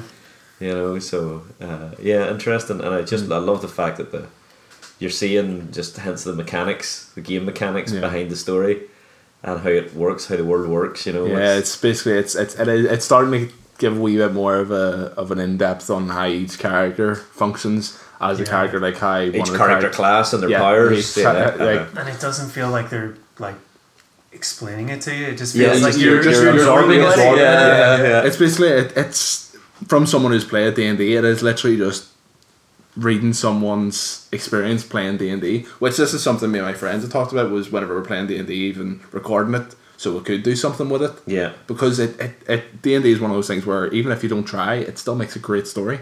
Oh yeah, yeah, yeah. and it, it's it, it seems just like a perfect fit from role play straight into a comic. yeah, yeah, and great. where it follows like one of the characters running off, like they just ditch and just go off to a temple and start praying, mm-hmm. which is something that happens in D and D. You get into town and everybody just does their own separate things because they need to do certain things for their own their own classes. Yeah, that's and right. it, it, it just fits so well with what's happening with And Di. yeah, she's she's badly injured, the Godfather or whatever you call Yeah. it. you know, the one who keeps gods as pets. She's badly injured, but because she's already asked for favors from the god she keeps, yeah. they, none of them will heal her. So now she has to go to the the temple Actual to temple to pray to, to them. pray and to do her, you know, one of those things that Then- religious people do. I don't know how I, I don't know how it is where they have to. Just gonna ignore that. you know, their penance, their penance, you know, and then the, then their gods will help her out again. I don't know how I took. There's there's a part where they have to read from their own journal. That's I, penance, yeah. yeah, I don't know if that was the gods take them into their own sort of mind to do that, or that's them actually reading their journal to everyone and. Yeah, I don't know. Yeah, It, it, it's it, it was sort of questionable at that stage where are they actually doing this, mm-hmm. Or is this something that they're witnessing in their own brain? yeah. But it, it, it fits so well, and it does, as you said, it just everything gets sort of explained to you perfectly, where it's not shoved in your throat, but you're grasping Yeah, what's it's, it really is. I mean, it's still it's still it's the perfect analogy for me. It, it's like a, an evolved adult version of the Dungeons and Dragons cartoon. Class, It is. class. Goth Jumanji, as it con- Yeah. consistently gets called. But just Um, Stephanie Hans just Oh, Yeah. beautiful! every, yes, every panel, single. yeah. I think it gets better every Yes. every issue. Every issue. And she she has her wee Easter eggs in there as well. At one stage, the dying halfling looks very much like uh, like Frodo from the Lord of the Yeah. Rings movies. Oh, yeah. Just just one panel, and you're just like Jesus. A yeah, little too close to it. It's it's one of those things where I, I feel like even the source book itself for the role playing game will add so much into the story itself. It'll make yeah. things a wee bit clearer. So even with um, it does seem like it will probably add a bit more background to some of the characters as well. Yep. Like the way they did with there was a there was a Watchmen role playing book. I don't know if anybody's any of you know what or have read it, but there's a source book for a Watchmen RPG. And it adds background to some of the characters that even before the Watchmen didn't do yeah. because it was written by Alan Moore. Oh, But it seems like it's it's going to go that way where it's going to give a wee bit more depth to the Same actual thing story with. Lazarus. There's a Lazarus role playing game coming out. Uh, that's going to be a big world builder. Mm-hmm. Definitely. Yeah, it's interesting with that because uh, I do wonder how long it will last. If, as you said, it is almost a setup for a game. Um, I tweeted Kieron Gillen about this and Stephanie Hans because I noticed on the back cover that there's a flat die on Yeah, the back, yeah. twenty sided die, and every time a new issue comes out, they illuminate that number. Mm-hmm. So I tweeted them saying, you know, I've got this sneaky feeling this is only this is gonna have like perfect symmetry. It's gonna be twenty issues set in. So they both liked the comment, but didn't respond. None of them responded. Yeah. It seemed like that whenever I first read even the first issue and saw that in the back, and I went, "This could Yeah. go to twenty and just stop." There is. It's nice when there's symmetry like that. It's nice if that's what it was mapped out to be from Yeah. the start, rather than this is doing well. This is you know appealing to people. Let's drag it out, sort of thing. Um, image is always good for that type of stuff, though. Or not even just image, just in indie in general. It's always good for let's tell a story that we want to tell. Yeah, exactly. If we It's not keep we have to sell sixty books. Yeah. It's like Well, then the other the other thing that stuff. Kieron Gillen has said is that every every game that takes place, you know, uh, and die is part of the canon. Yeah. You know, and there you know the play tests seem interesting. You know, there's one group that were play testing that were a band, like a, a band, musical band, and ended up playing this game and ended up sucked into the world and you know took on the roles because it seems to be that the roles are limited to the roles in the book. You know, those Yeah. five character classes. You know, so I wonder Yeah, which which character one, Kieran will be. Mm, I don't know. I usually play ranger when I go.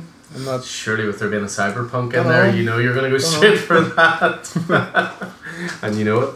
I don't want my arm cut off. Yeah. No, so it's, that is definitely something to be watching.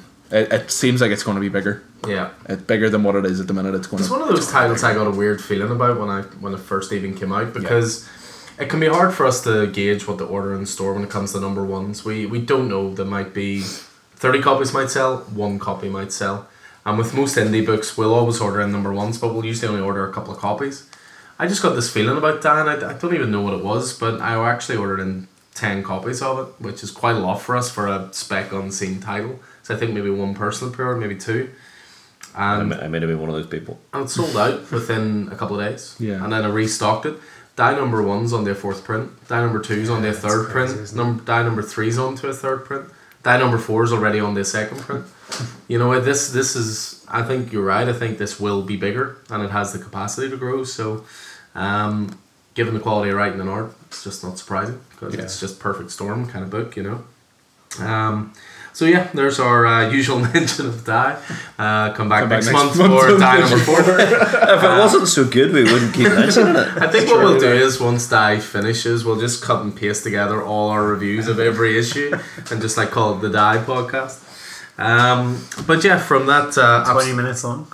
Yes. Oh, 20 hours. nice. oh, please don't say that. we'll just play, die for 20 hours. Just record us playing. it. That could last a while. No, it is. Um, it's, it seems like it's going to be massive. No, I think And so. It's, it's, it's one of those things where we do keep re- suggesting it and telling people to read for it. For a reason. Yeah, I mean, it goes back to, I mean, Where obviously, I. I talk to loads of people, you know, about Deadly Class and stuff like that. It's almost Yeah. become a running joke. But the reason I recommend it is because I think Yeah. it's such quality, and Die is the same thing. It's- yeah. And Every, I think time, once the trade hits, some people catch up, and yeah, every time I tell someone to read something and then they come back to me and go, "Yeah, read that. It was really good." It's like, yeah, I don't, I don't suggest shit. That's that's kind of why. it's like I didn't tell you to read nothing. Like yeah. no, hundred I didn't tell you to read Mister Miracle. Oh, You're gonna be thrown out of this house. then. Yes, you. I'm ready. anyway, anyway, uh, yeah, we'll move away from Die and uh, onto a title that, for me, massively caught me off guard with a how good it was, um, b how much it moved me as a as a, as a single issue, although it is a hundred page, super spectacular no less. Um, this is something that I read the first week into February, and we were getting ready to record the February reviews podcast, and I just was busting to talk about this. I don't even think anybody else at the table has read this. Nope. By the end of this, First, I think I got through the first five pages before we recorded this. you're all going to have to Yeah. read this. I'm happy to hand my copy around this group and read it, please, because as everyone knows, I'm a massive Batman guy. I'm not a big Superman guy. I like American Alien. Well, I love American Alien actually. Uh, I like uh, Man for Tomorrow. I like Man for All Seasons and All Star Superman. That's probably where I draw the line. Although the recent Action Comics is good as well.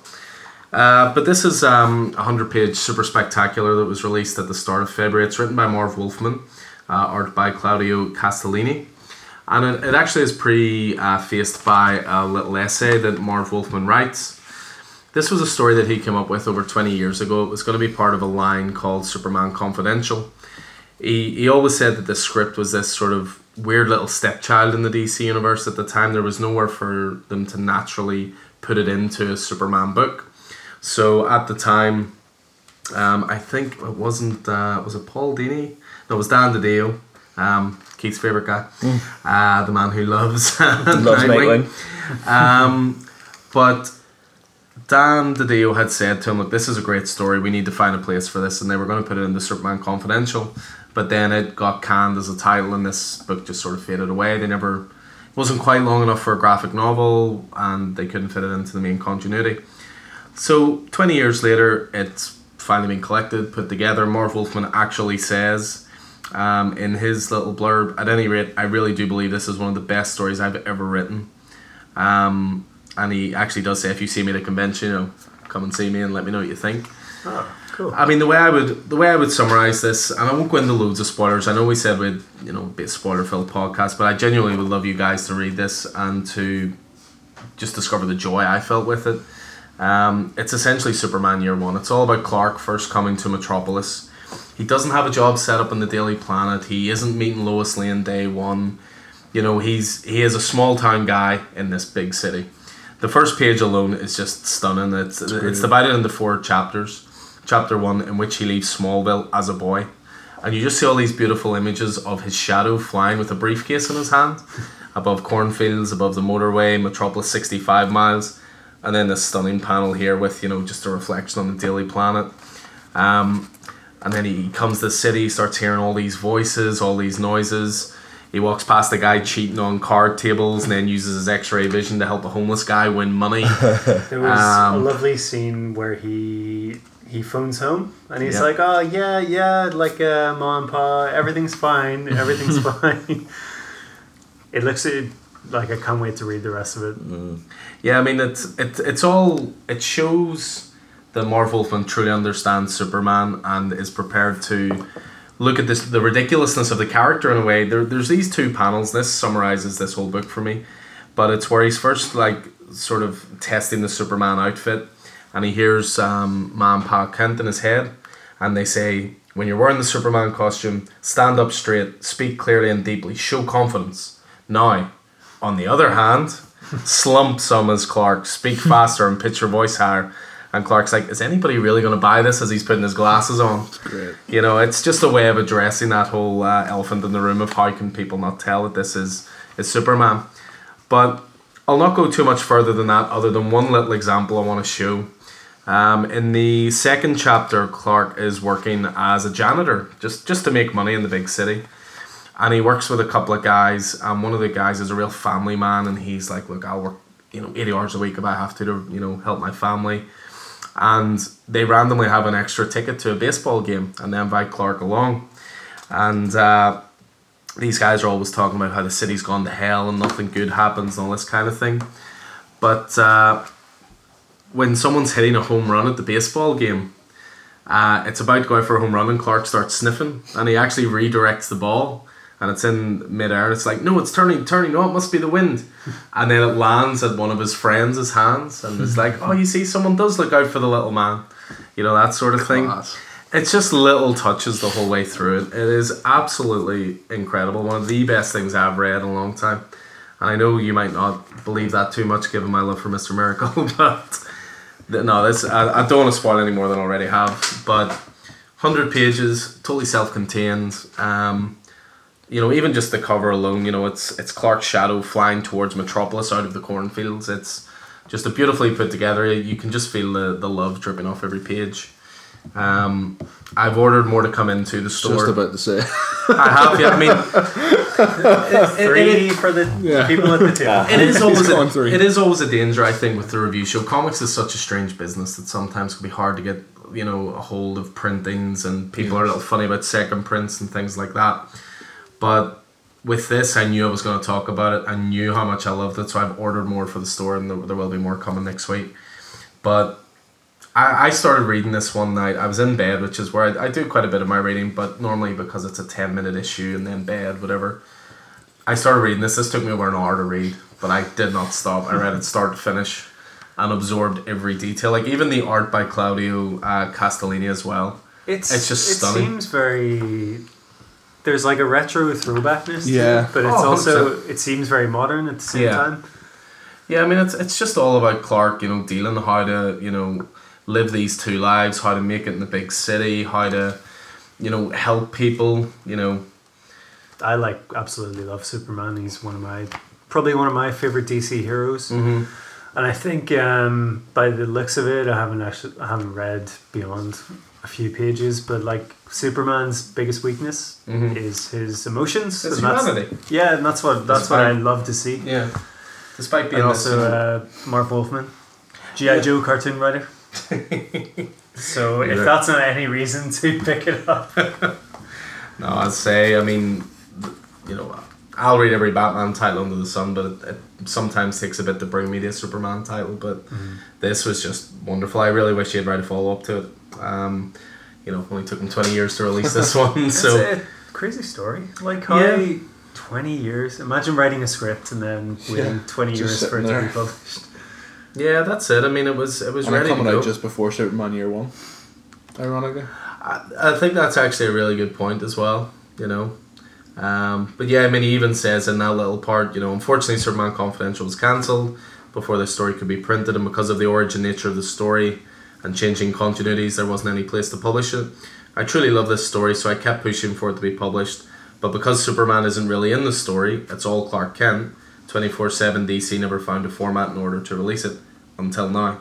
Um, so yeah, can't recommend enough, guys. We will probably talk about it more either in a future podcast or in, when it comes to our mammoth 12 hour podcast for the end of the year. Because we'll obviously have to outdo the eight and a half hours we spent this time.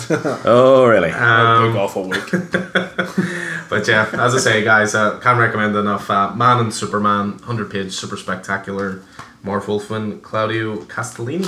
Here's a question: Does it go in your graphic novel collection or your Single Goes in a issue, bag and board issue. and goes in your If it fits in a a, if it fits in a bag and board, it goes in the single issues. Otherwise, I think it's too thin. It would get slightly lost in the bookshelf. Yeah.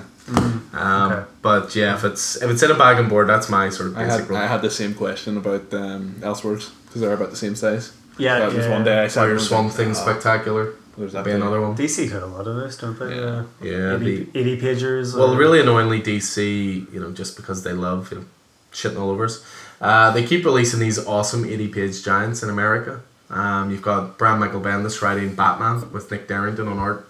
You've got Greg Capullo doing new Swamp Thing stories, but they're all being released as Walmart exclusives. What? Um, hopefully, at some point they'll collect them at the very least, but they're they're exclusives to Walmart. That's really frustrating. Who's writing Superman? Is it Snyder? I don't think it's Snyder. Um, But there, there's one for every character. Yeah. There's there's Flash, Wonder there's Woman. Batman, there's Wonder Woman, there's Justice League. Um, I did manage to procure a Swamp Thing one for Kieran right here. Um, it was that Capullo one, so um, I really wish they'd release that stuff over here. But Yeah. you know, this is a start. This is a start. Uh, yeah, so that was my last recommendation and in terms of stuff really enjoyed in February. Uh, we'll finish off then with Keith. Uh, he's going to introduce a top line uh, DC title. Uh, no, of course he's not. Of course not. Well, let's talk about Mr. Miracle. Will be the lead in to next month. Um, so we're going to talk about uh, Uncanny X Men number eleven, uh, Legacy number six hundred and thirty. Uh, it's a slightly bigger book, uh, I think about twice size, and therefore slightly more costly at uh, seven dollars ninety nine cover this price. Was, this was the first one released monthly, wasn't it? After yes, the weekly event. yes, it Yeah. was. So where Uncanny X Men up until now has been, um, I guess, they've been leading up to the Age of X Man, which was a story that I was really looking forward to because it included X Man, but has turned out to be uh, the lead up story was a bit disappointing. Um, and I guess it's ongoing currently as uh, a series of uh, miniseries, um, none of which I'm getting.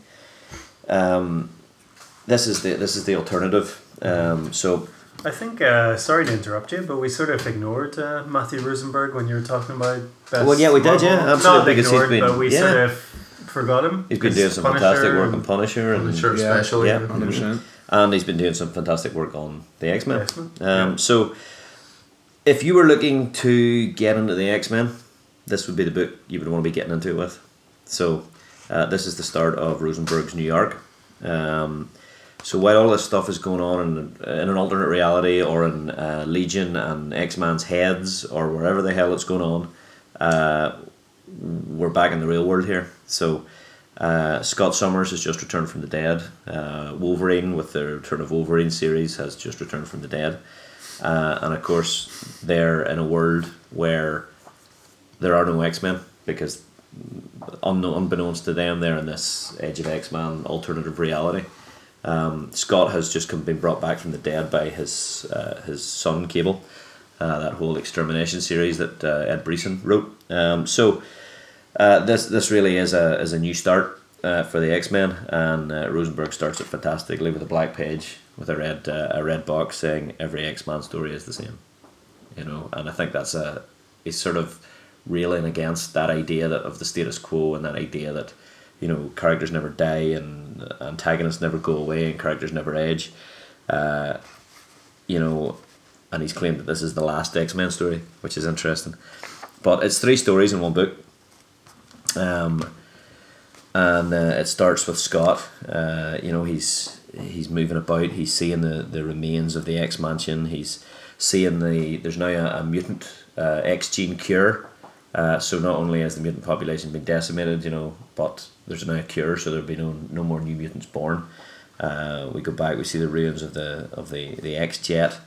Um, you know, uh, the Worthington Corporation. We saw talk about this being the last X Men story.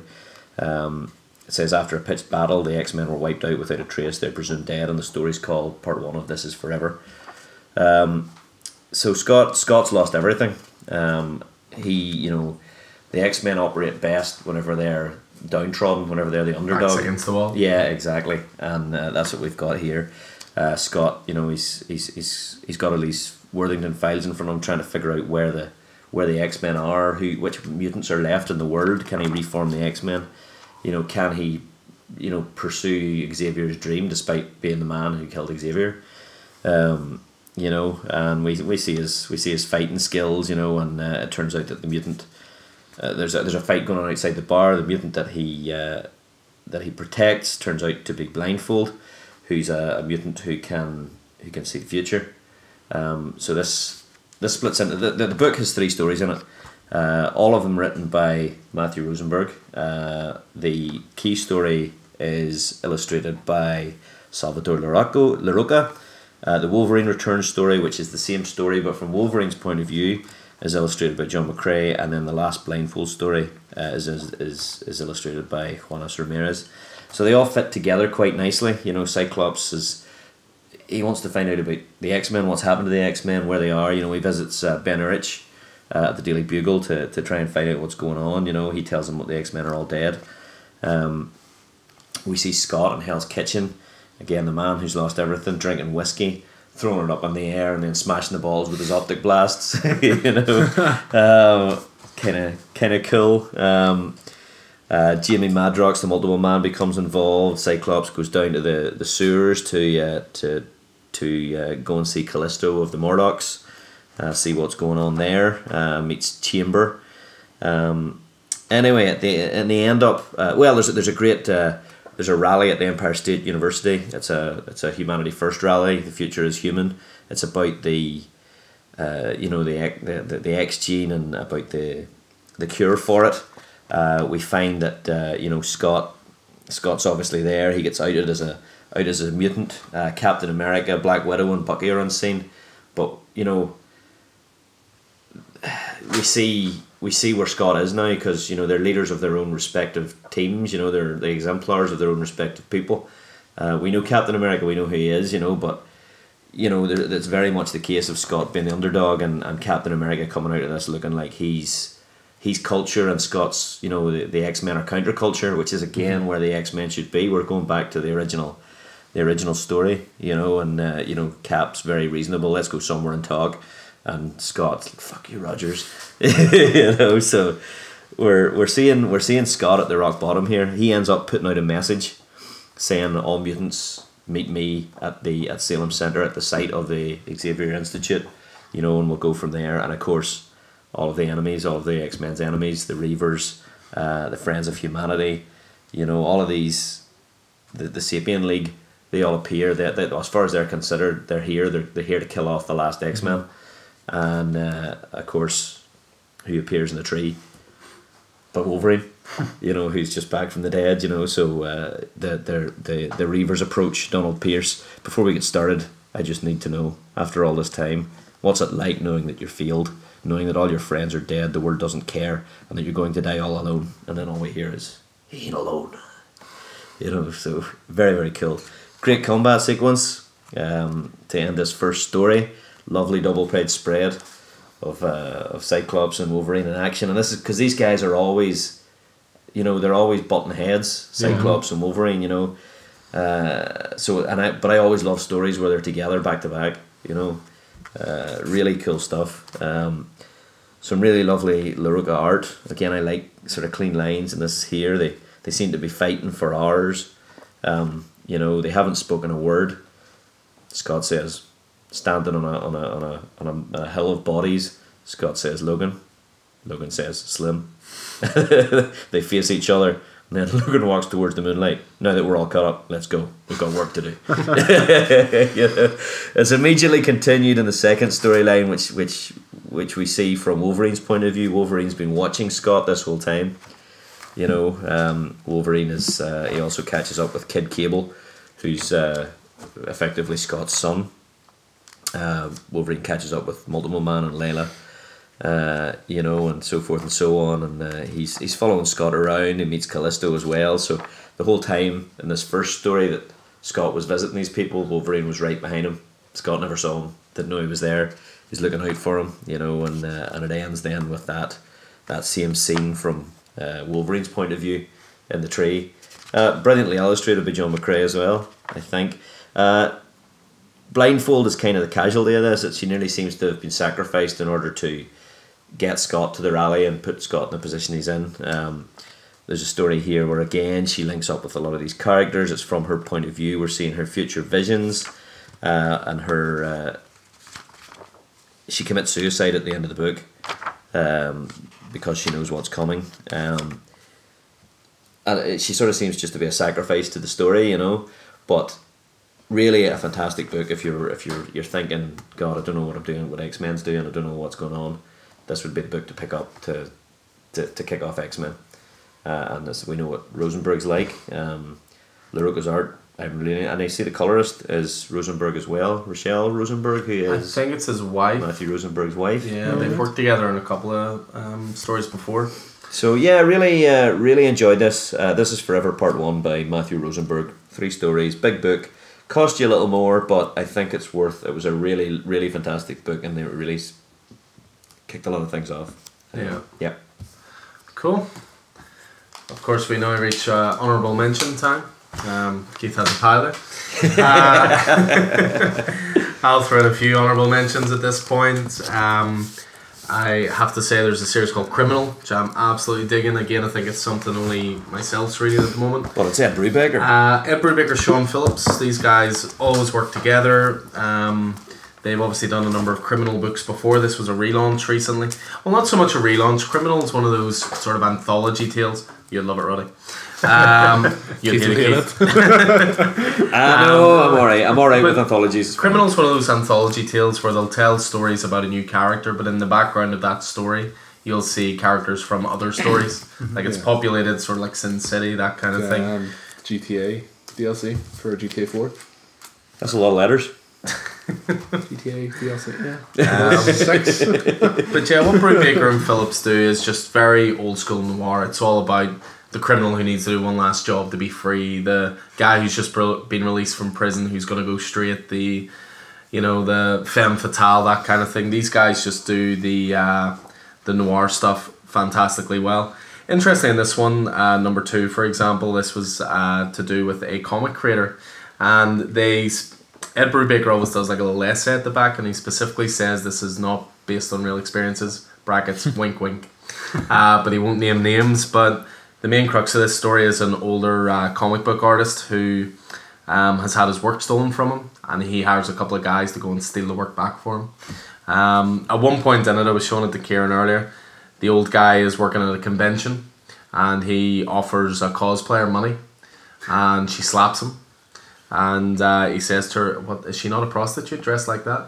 You know, obviously doesn't understand how cosplayers work at you know modern, um, at modern cons and so forth. So, yeah, really great stuff. Criminal, uh, really really digging that. Um, Green Lantern continues to be strong. Orange Grid. Punisher. Punisher, Yeah, is still in the middle fantastic. of uh, Bagalia, the, Yeah. the supervillain Yeah. nation, and kicking ass. stuff. I think I, I, I'm starting to get the feeling that he's loving being there. Yeah. He's just surrounded by targets. Yeah, I mean, just as Roddy was saying, you know, a bit of love for Rosenberg. Yeah, his Punisher run is, is awesome. Um, just as we're recording there, you know, Jared just put a wee message through saying he's just finished the first trade of it. Absolutely loving it. Um, so yeah, I think it's one of uh, Marvel's strongest titles. Um, throw titles out there, boys. I'm gonna throw you a Marvel one, There's a shock. maybe two. Um, Conan Oh, and Savage Sword of Conan, which Keith just gave me before the podcast. Mm-hmm. Absolutely fantastic. So uh, these are yeah. So number three was February. Wasn't yeah, it? yeah, These are both Uh, February titles. Yeah. The main series. Savage Sword launched Jason. Aaron. Is that another um, Jason Aaron title? Yeah, Another who one? would have thought it? He's writing everything. Him. Um, And Mahmoud Some- Mahmoud Asrar is yeah, the, the so- artist on it. Yeah. Esad Ribic's covers. Holy. it's fantastic. Every every one, I think I, like I don't want to say anything because I read number four quite recently and I might get them confused. But Uh, the this detail. was the uh, this was the Dead Tree Hill story. oh yeah, yeah, uh, Number three was the was that I think it was Dead Dead Tree Hill. Um, the so what what Jason Aaron is doing with Conan is kind of what he did with Thor. He's writing Conan at different uh, ages, Mm-hmm. at different parts of his career, and uh, this this was it Dead Dead Tree, the life and death of Conan. Uh, Cimmerians don't pray. That's right. Um, Red Tree Hill, sorry. So they have this, you know, Conan is is a reaver, you know, and he's brought to this town, and there's this tree in the hill where they hang criminals from, and Conan, of course, ends up almost being hung as a criminal, and uh, it's just it's a fantastic, fantastic story. What's what's the thing with having two Conan books at the exact same time launching at the same Uh, I don't know. I don't know what the Are they connected at all? Or No, well, no. One one is Jason Aaron and Mahmoud Asrar. The other's Gerry Duggan and Ron Garney. Uh, they're very. They seem to be very different stories with very different tones, very different cover Yeah, styles. even I mean, the, the one of them looks like Jason Savage, Argonaut. Savage Yeah. Sword, maybe slightly like the main Conan title is really pulpy. yeah. Yeah. they're both they, they both have the feel of Conan. They both have the feel of, Yeah. of Robert E. Howard. So I don't know. Just the main one Just is maybe seeing that they've launched around the same time. Yeah. with guys. I mean, this I is this is this certainly is. I think this is the, the, the key to it is Conan. We're seeing Conan as King Conan, Conan at the start of his career, and Conan in the middle of the career. Whereas this seems to just be one continuous tale. Adventure. But, but like, Yeah, there's only yeah. one issue of that out. Yeah. You know. No, well, Um, it's It's a really, really good one. The setup and then the the ending's fantastic. It's funny. Very mythical and It is. I mean, it's it's it is. Yeah. Um, I mean, it's funny you mention it because whenever Conan stories were coming out, different people were writing them. You know what I mean? So they didn't necessarily line Yeah. up. You know what I mean? They were. You know, Robert E. Howard created the character, but he's been variously written. That. So I think that that follows through. What's really lovely as well is that each story contains another chapter of uh, of an all new Conan novella. And uh, both of them completely different stories, but l- fantastic. You know, so you're you're reading Yeah. your comic, and there's three pages of this novel at the minute, and at the end, and it's really cool. Like it's really, so yeah, br- brilliant books. And Conan's also going to be appearing in Avengers: No Road Home, yeah. Yeah, uh, and the Savage list, Avengers. Yeah, uh-huh. So totally, yeah, totally agree with you. on Those those are these are great. Conan's great stuff. I don't know what's behind the whether whether Marvel have just got the license back or And it's been lying fallow or. It seems like maybe one of them could be like a sort of shorter miniseries. Maybe and then could one be, be the could ongoing. be. Um, so just when we're talking about Jason Aaron, just when you mentioned him, Roddy, uh, uh, Avengers number fourteen, which is Legacy number seven hundred four. Again, it's, it's moving towards uh, War of the Realms in two months, but Like everything else in Marvel. Yes, yeah, same. Everyone else that Jason Aaron touches. Uh, Jason Aaron and uh, David Marquez on art. And this is the start of the Vampire War in Marvel. So Blade has become a member of the uh, of the Avengers. Uh, but this is the fall of Castle Dracula as this uh, group of vampires have started tr- eliminating the weak the weaker vampires in order to strengthen the entire nation and Dracula effectively calls the Avengers. You know, the Avengers end up up against these. Val- it's it's a great story, really good, really great Avengers story. Um, and bringing the vampires back into the, the forefront of the Marvel universe. Um, and they, you know, these they they seem like real. The Shadow Colonel, that's what he's called, the leader of this group of of vampires. There's one that has he controls rats that have like grenades strapped to their backs. and these rats are just wee suicide bombers, like and just you know. And the, it seems these the Shadow Colonel and his team are trying to eliminate Dracula. They think he's part of the old guard, and they burn down Castle Dracula and kill all his brides, and it's uh, it's, it's a great story. Was it just a way of Marvel trying to get their uh, their vampire canon back in order? 'Cause it seems like it's all over the place. Yeah, maybe. I mean, obviously, Blade is. I think Blade is going to be a thing again. You know. Um, oh, they sort of soft reintroduced Blade, didn't they? What was it Spirits of Vengeance? Yeah. Was Yeah. a team book with Blade that's right. and uh, Ghost Rider. He, he was in uh, Doctor Strange Damnation Yeah. uh, as well. So But so he's, he's now a member of the Avengers, and he's it's definitely Wesley Snipes Blade, like. Is there any other character? Um, and now they're talking about potentially doing something with Wesley Snipes as Blade again. You know, Yeah. so so yeah, really, really good book. Um, really enjoying it. Uh, and say it's it's been great since from the start, but now would be a good jumping on point as well. You know, so so that's pretty cool. We, Um, uh, shout out to the first five pages of Sharky the Bounty Hunter that we all read. I read the whole thing. okay. Good. Yeah, yeah, like um, probably not the biggest Mark Millar fan, but yeah, enjoyed it. Very, very funny. Yeah. Yeah. No, it's uh, always said, you know, Mark Millar, Stephen King in comics, tons of ideas, but when he hits one, I think it is pretty awesome. And uh, Sharky the Bounty Hunter is one I really, really enjoyed as well. But yeah, just Mark Millar, just he does seem to get what makes a comic book fun. It's light and throwaway at times. Prodigy is the same. I find is it's a good book so far, but it's very light, and you read it, you enjoy it, you forget about it. Yeah. But it's a good time while you're reading it. I think he's he's really good at the setup as well. Yeah. like Sharky was fantastic for that. It's Yeah. like Yeah. boom, you know. Yeah, you it know feels like a lived in about. word really yeah. quickly. mm, Yeah, it's uh, and the art art as well as Simone Bianchi. Bianchi, yeah. uh, yeah, formerly astonishing X Men, and uh, she's done a done a fair bit of stuff. Yeah. yeah, yeah. It's really interesting style art, and it suit, it seems to suit that book. Suits that Yeah. style, yeah. Yeah, it does. Um, is that another Chip Zdarsky book there? Another Marvel title for Another me. Who Chip would Zdarsky as well. Per DC, I need to get some DC love here. Invaders number two was February as well. Mm-hmm. Um, continues. We I think we really enjoyed number one. Yeah, This kind of delivered on your you number one had the mystery of okay what what is uh, Charles Xavier doing here. Number two sort of um, delved into that a wee bit more. You had Bucky, or no, it was Cap and uh, I forget the other guy's name. Didn't read about it. Nobody's Don't gonna help me me. out. Sorry? Nobody's gonna help me Not out. what you looking Uh, uh, the other guy's name, Cap and Any more? Bucky. not Bucky. Jim Hammond, the Human Torch. Yes, they continues the mystery. There we go. How to tell us right, I how, couldn't help. how to tell if Keith's not paying full attention? A Marvel question hangs in the air Yeah, without um, an answer. But yeah, really good. Namor's descent into madness continues. He's just gone bananas, hasn't Yeah, he? Like, and he's a king of Atlantis. yeah. Uh-huh. But yeah, um, I love that the cover actually. There was a wee bit of. Um, sorry, go ahead on. No, I was just going to say, just with the cover, uh, you can see that it's uh, Steve Rogers being held underwater. And not all comic covers tell, like, give you an indication of what's going to be inside. Sometimes they're just Yeah. great images or splash pages or whatever.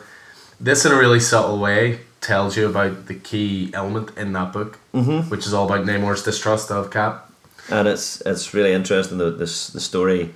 And this obviously continues on from the last story where it was shown that Namor was uh, clearly insane. You know, Yeah. uh, you know and uh, whether it's post-traumatic stress disorder or you know whatever it is. But this the story kind of the key story there's there's a mystery developing as to why Namor has been in charge uh, in touch with these people on the surface that were related to uh, a fallen soldier during World War Two and what Charles Xavier's involvement was. There's Yeah. a picture, you know, that Jim Hammond is seen as, as he researches, the, you know, the, that particular time period. Hmm. But the, the core story features Cap seemingly mounting a mission into Atlantis in order to speak to his old friend, despite the fact Namor hasn't told him to has told him never to come back, or the next time he'd come back, it'd kill him. So Right, Cap's out there. str- uh, strangled under the water. Yeah, but uh, but you know what you don't realize at the time is Cap's Cap's there being bright and bold as brass, while Bucky does his thing. He's the distraction, you know. And when Bucky Yeah. sneaks in the back door and figures out what exactly, which is exactly what we've been, what's been shown that Bucky was to Cap.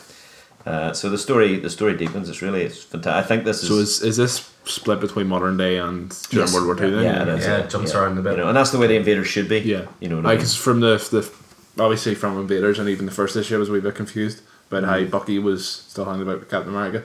It was like, but Yeah, yeah. So, and I mean, the Human Torch doesn't age because he's an android. Yeah. So, uh, but yes, I think this is going to be it's Marvel's celebration of eighty years, and I think this is going to be the the, the title of that. You know what I mean? Because the Invaders were obviously, you know, so yeah, really, really, really enjoying that one. Well, Really a nice segue from that is something that I don't think was going to be mentioned, but you say 80th anniversary, think 25th anniversary, think Jim Hammond.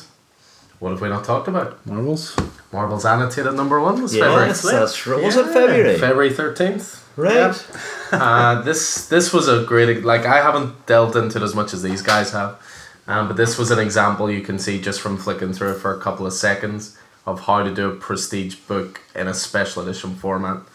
Uh, first half of the book, perfect reprints of the original story, the original issues. So you get issue zero and issue one in this uh, first one, and the back half of it is all just glorious back matter Yep. um, commentary, breaking down of panel structure, breaking down of themes, Script. scripts, uh, Easter eggs, storyboards. uh, um, yeah, Marvel's annotated. The, the, there's certain books when they come out they feel special. I think Marvels annotated. You just tell just by looking at Yeah. it. Yeah. Straight Yeah. away, you were like, "This, this Yeah. is." I don't know the story. The main story's a reprint. You know what I mean? But I've never. That, that's fantastic. The, the books are. I've got the second one sitting. Uh, I'm going to try and convince Bruno to read it. Uh, you know, so so Do you uh, have a couple of artists? it's great. It really is great. Well, that's yeah. it. You were saying yourself, Roddy, that you sat down Yeah, to read it, yeah. and suddenly it was an hour and a half later. It Yeah. was, but that that's, that's it. Like you, because I I was like, I don't think I've read it in maybe ten plus years since I Mm. originally got it, and then so I read the whole thing and I was like, holy shit! There's like all this stuff at the back, and then you kind of you read read everything at the back, and then you kind of flip back to different panels. Yeah. Uh-huh. It's like, have I ever done that before? I don't think so. And they've they've pulled out like some of Alex Ross's panels and made them into blown up pages. Yeah. And they're like, I mean, I'm now going, how do I get that as a poster? How do I get that as a You poster? buy a second Yeah. issue and cut You it out. that's, that needs to be it needs to be big, like you know. Fantastic, really, really good. Yeah, good, good Yeah. show. The real can't believe we question- forgot about that. The real question I have about Marvels Annotated is: Is there going to be a trade of it? Because I didn't want to read it in I think there will be a trade. I would say so. That'll like I know there's obviously there's already the Marvel's tome. trade. Well, the and thing I could is- just pick it up at any point. Marvel's was a 64 page single issue Yeah. each time. Yeah. You're doubling that straight away because Yeah. the back matter is just as First comprehensive issue as you've the got first. issue zero as well. So you're talking 128 pages, 256, 512 pages of Marvel's goodness. Oh, if I and want a worth every page. It's worth going to be a trade. It's going to be just a slab. At See, to be honest, and it's, it's a it's a format that Marvel don't do. It's a. DC thing, which is absolute. But I would kill to see an absolute Mm. Of Marvels. Just Just get a as Keith says, Marvel's to have that artwork blown up a bit But you wouldn't want to touch it though. You'd just be like Oh, on the coffee would. table, just No, like, no, It would, be, "Ah, it, it would be the baskets." coffee Yeah. table. it's like has dust on it. It's like every time you want to read it, it's like Not blow the dust off. And like See, when it comes to those big editions, those are there to be read. Big time. As with all comics. Yeah, Um, but yeah, I'd love to see Marvel's blown up because, it, like, Keith was there in the store today when I was chatting to someone about it, and you know, I refer to Marvels now as the Watchmen of the Marvel universe. It's it's that good, It's fantastic, Um, fantastic.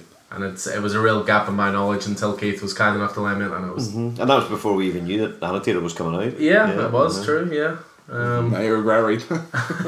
not at all. I don't think I could have waited month to month on it to be No. honest. Um, Yeah, good book, great but book. uh, yeah, it's Marvels annotated. Just wanted to throw that out there. Um, I've got a DC book in front of me. what? That was Alan hitting the floor. Uh, so Hold on, I'll pick him up here. It's like, uh, Superman, Superman number eight, legacy number meh. Still has to get a wee kick in there. You see that? That. Um, so great book, uh, Bendis uh, writing, um, and it, it follows. Uh, I've, I've really fallen in love with, with Jon Kent, the son, son of Superman, the, the son of Steel, uh, and uh, the last story we knew that obviously uh, Jon had disappeared off for a summer holiday across the universe with his mum and uh, Jor-El, grandfather. the recently returned Jor-El. I don't know why they ever thought it would be a good idea to send their son off with Jor-El. Uh, because he's mad as a box of frogs. Um, so Lois came back eventually. She, you know, and left left the son, and then he's he's come back as a as a teenager, um, and he's now telling the story of what happened to him and you know the time that he spent with his grandfather and the, the the year that his grandfather didn't talk to him. And as you're going through the story it's clear that Jon was vulnerable you know and controlled by Jor-El and you know there's times that he you know they he, he learns he learns about his powers and he learns about being a hero. And they they they fight evil on planets. And at one stage he meets a Green Lantern but the point he meets a Green Lantern he kind of goes he's ready to ask the Green Lantern to take a message to his father to say I need to go home come and get me you know what I mean? So it's it's like nearly there's there's an element of fear there as well. So it's really so we find out what's what's going on in that year and that's effectively how the issue ends with with Jon going dad granddad's crazy. We need to stop him. You know so uh, yeah really good. Really enjoying Bendis on, on Superman. I have a couple here, and one that very controversial that has not been mentioned yet. oh Is it because I haven't mentioned Justice League Dark? I'm waiting on it. Oh, you can, you can go for that first. no, it doesn't need Was to the be said. February issue of Ju- Justice League Dark? Was that the one where Man-Bat's sitting up Yes. late writing the letters? Yeah, it was. Yeah, it was that was great. that was a great issue. It was very Tales from the Crypt vibe. I Yeah. really enjoyed that as well. I'm going to pass this one to Keith. It's so controversial you can't even say it oh yourself. yeah Gunning for Hits 2 was out uh, in uh, in February as well Continues to be an absolutely yeah fantastic oh book. brilliant yeah yeah I've got the third issue sitting I think Very good as well. Uh, I just have to get into it.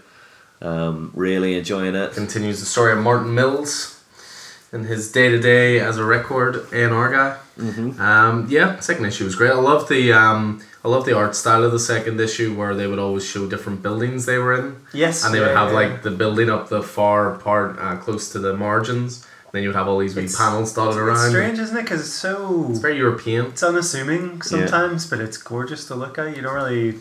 It's very wordy as well. Like usually, I'm not like a really big fan of that, but it's wordy in a really good way. A it's- writer not fan of a wordy comic book. No, because I've been I've been told uh, the more like the less panel or the less uh, bubbles you write, and the better the better writer you are. Has Roland told you that because he No. wants to draw everything? the writer's getting in the way of my beautiful art.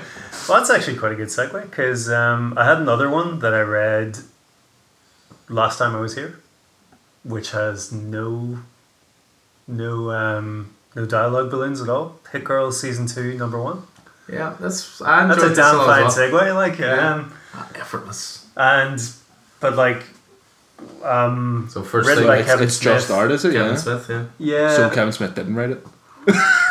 he did fuck all. He did You like can, he usually you can tell there's there's a lot of visual jokes in it that you just Yeah. they have his stamp all over it. I actually forgot it was out. To be honest with you. It's probably probably a really interesting thing to see his script for that. Like what Yeah. um Yeah, the his, breakdowns. of he obviously directed it, but like Hit girl, hit girl Yeah. walks into a shop, stands behind the counter it's for like two you- hours.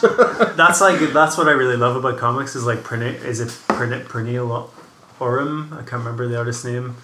But it's like where is that line between the two of them? Yeah. And that's what I really like about it. Yeah. Um, but it was really, really funny book, really violent and There was a lot as of well. good jokes in it. It is a very quick read. It's literally a three minute read, four minute read, but you do find yourself chuckling the whole way through it. So you do. Yeah, I thought it was a good first issue as well. I haven't read issue two yet though. um, Didn't realize it was out. And just saying that as well about a pure visual book and wondering what the um, where the line is between the artist and writer. Wait till you read the latest issue of Batman. Really? It's almost completely wordless. So it is. Really? And the art is. So they're going to like it because Tom King wrote it, or who knows? I like I like him. He's Uh, you clearly don't. but um so many times I flip flop between we- hating on Mr. Miracle liking it today. we today. had um, Batman Who Laughs, which Batman which Who Laughs. Was that? number three Issue- was out in was it three? Yeah. Was three and then Grim Knight was start of March. Uh, So it was, so- still really enjoyable. Um, Scott Snyder can't can't go wrong with him. Can Yeah, you? he's he's killing it on Batman Who Laughs. I think so far three more issues. Issue of it three to was go. great. It just dawned on me what happened in issue three. Issue three was great. Yeah. It took me away because I just away. read. I don't. Oh, I can't spoil it. Mm, mm. It was um. It was basically Batman gets to James James Gordon mm-hmm. and Jim Gordon, and it's basically between Jim Gordon and Batman trying to get James to help them. Yeah. And then the Grim Knight shows up and he's is cool. Like Grim Knight is, and shoots up the place. But there's a part where uh, there it's basically Grim Knight and Batman having a backwards and forwards, and Grim Knight's going, "Oh, what are you going to do? Shoot me?" And this is where Batman goes, "Well, I'm actually the best shot in this universe," and fires the uh, grappling hook, misses, and Grim Knight's like, "Oh, are you?" And it's like it flips back around and ties up. And the Grim Knight's leg, it's just great. It's just, it's Scott Snyder can write Batman. Yeah. Scott Snyder is the Batman writer. Well, give it a six months, you won't be writing Batman anymore ever, apparently. Stop. Once last night comes out. but uh, yeah, just spotted another one there. Roddy's having a little look through what was, was out in February. Oh, and again, sorry. surprised with. No, not at all. It's just something I'm surprised that neither Keith nor I mentioned, which was uh, the Magic Order came to a conclusion. Oh, sorry, it's in Keith's bad. Beg your pardon. Continue. Um, thoroughly fantastic conclusion. Yes, uh, they brilliant. made us wait for it. Uh, it got delayed and moved a couple of weeks. Yeah. Um, but brilliant title. You know, Yeah. just as we're saying about Millar, when he gets it right, he gets it right. Uh, yeah, I mean it's they, they played it like a prestidigitation. Yeah. In- interesting enough, does this have a big Netflix logo on the back of it, like Sharkey the Bounty It does, does? yes. It does, right, okay. Magic Order was the first one Yes, that was announced it through does, the yes. Netflix. I Apparently, they've been filming it and they pull no punches in this issue. Like, there's a ton of finality to it Yeah, with certain yeah. characters. There is. Uh, but they do also say Volume 2 The, trade, soon. the trade of that's out next month. Uh, end of April. that was a Look forward to fantastic, reading it. fantastic six issue limited series. Yeah. really good, it. really You know, good. Just imagine a grown up version of Harry Potter with tones of Goodfellas in it. Uh, yeah, love Magic Order. Um, but yeah, Look last, forward to apologies for stealing your thunder there. Not at all. No, not at all. Um, Keith's fuming. He's actually. Yeah, He's actually getting ready to walk out. I don't know what Come back. Hey, come back. we'll talk about Marvel, it's fine. yeah, no, really So good. speaking of Marvel, uh, Avengers No Road Home started in February. Yeah. Um, it's uh, what's it going to be? Uh, it's 10 10, issues. Yeah. yeah. So And, six uh, was out this week. Interestingly, they've legacy numbered it. Oh, really? Yep, they've legacy numbered it. Have Uh, they legacy is it number as part of the Avengers? Avengers? Yes. Because Avengers just recently went past 700, didn't it? So, Yeah, Yeah, they they have. have. Yep, yep. They've legacy numbered Avengers. So weird. That's strange. It's legacy number seven oh four and Avengers number fourteen, and this picks up at seven oh eight. So obviously this takes place then four issues later. yeah. Okay. Uh, so I wonder they. I wonder if that begins I wonder where are the they- main Avengers run ends before War of the Realms. I think that's exactly what it'll do. Yep, cool. But No Road Home is the sequel to Avengers No Surrender. Um, that's what it was called, wasn't it? It Yeah. was.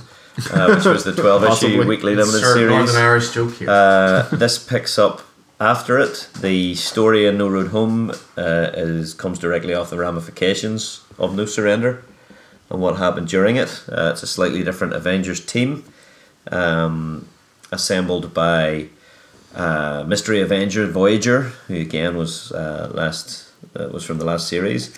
Uh, we've got uh, Hercules. We've got Spectrum, Monica Rambeau. We've spoken about her already this evening. Uh, a damaged Vision. We've got Scarlet Witch, Voyager, Hawkeye, uh, the Immortal Hulk, and Rocket Raccoon uh, on the team. So um, something has happened that has well whatever whatever occurred at the end of No Surrender. I, well, I can tell you what it was. It's a spoiler filled review show. Uh, at the end of no, part of No Surrender, the Earth was moved out of its uh, out of its own orbit, and therefore out of the sun. Uh, and uh, there was a a curse by um, Zeus, the head of the Greek gods, Hercules' father, uh, against uh, the Nyx, who was the, the Greek god of darkness. Um, she was imprisoned until the sun shone upon the earth no longer. So whenever the earth moved out of the sun's shadow, that she was released from prison. She proceeded to massacre all of the Greek gods, and you know, uh, Voyager intervened to get the Avengers together. So now we're on a bit of a, a widget hunt uh, in order to find all the bits of her soul before she can find them. Um, it's not going so well, but really enjoying it again. It's the a writing team of uh, Al Ewing, Jim Zub, Mark Waid.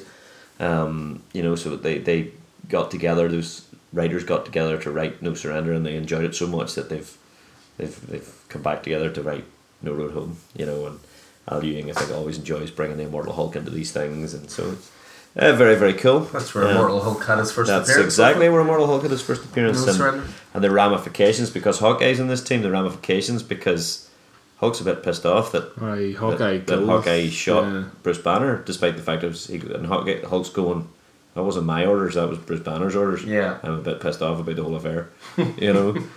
um, the preview to Hunted came out in February, uh, 16.hu. Uh, that was a lovely Black Widow and Spider Man story Yeah.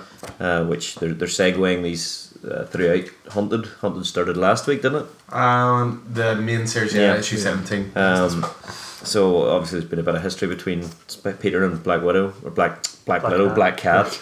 um, you know they've got a lot of back history. They, they used to date and so forth and so on, and then she, he took away her memories of him, who he was, and that. and there was a good issue through the main Amazing run that Yeah. focused on Black Cat. Yeah, this did, almost yeah. felt like a follow up to It that. did, yeah, it did. You specific know, issue. and uh, yeah, there was uh, the, it, it, it was great. It turned out I wasn't interested in getting it, but certainly that dot .hu issue was was great. So Yeah, it was pleasantly surprised Yeah. actually. Yeah, It was, and the, the the fact she was able to use a spider tracer that he had given her years ago, uh, and all of that sort of stuff. It was involved. Uh, the lizard's son, Billy Connors, having been he Yeah, was he was kidnapped. captured in the Yeah. original in the, the core Amazing Spider-Man title, and so yeah, It, it spoke nicely. There was there was good elements in that as well to her conscience, where she could actually escape. yeah, she made the know, choice to go back. Yeah, She obviously has this whole reputation as like I'm out for me, I'm out for number one, and she has the chance to leave and just leave the kid behind. And then there's almost like this real, oh, damn it Yeah. moment, and then she turns and runs Felicia's Felicia's always sort of towed that line between yeah, teetering on the edge. Yeah, exactly. So yeah, that was good, and it sets up it sets up why Spider Man is in the condition he's in. Mm-hmm. You know, at this stage, you know, but as Hunted starts, he's at a real low ebb. He's he's he's very sick, and he's expecting something bad to happen, and he's just seen Ned Leeds die again, and he's seen Flash Thompson die, and he's he's really. You know the old Parker Luck's just at the, the top of its game. You know what I mean, and that's you know where, where Peter functions best. You know, or at least the stories do. So, so yeah, looking good as well. And then um, an image title for me, Die Die Die number eight. Um, Die Die Die just bears mentioning. it's been a fantastic Kirkman book. Thought it was going to go. It, it seems to have long some longevity. You know what I mean? I thought it was maybe going to be four or five issues, but uh, totally ridiculous book. Um, over the top violence. Um, it's just really, really enjoying it. You're still reading it on? Yeah, Yeah. So good book. got yeah, um, just over the top. Yeah. you know, like a OTT. two eighties Arnie movie mixed with Steven Seagal, mixed with you know. Yeah, absolutely. Uh, Uh, you know, it's- Patriot Games. I mean, you only have to look at the cover. You see a nu- looks like a nuclear bomb, maybe going for the White hope House. there's nothing important in that big white house. Yeah, I mean, Die Die Die is an interesting one as well, just from a purely release point of view as well, because it was in the latest previews book that they resolicited one to eight. Yeah. Mm-hmm. And we talked earlier about how sometimes comics can be a funny thing where three weeks after something's out, you might not be able to get it again and stuff like that.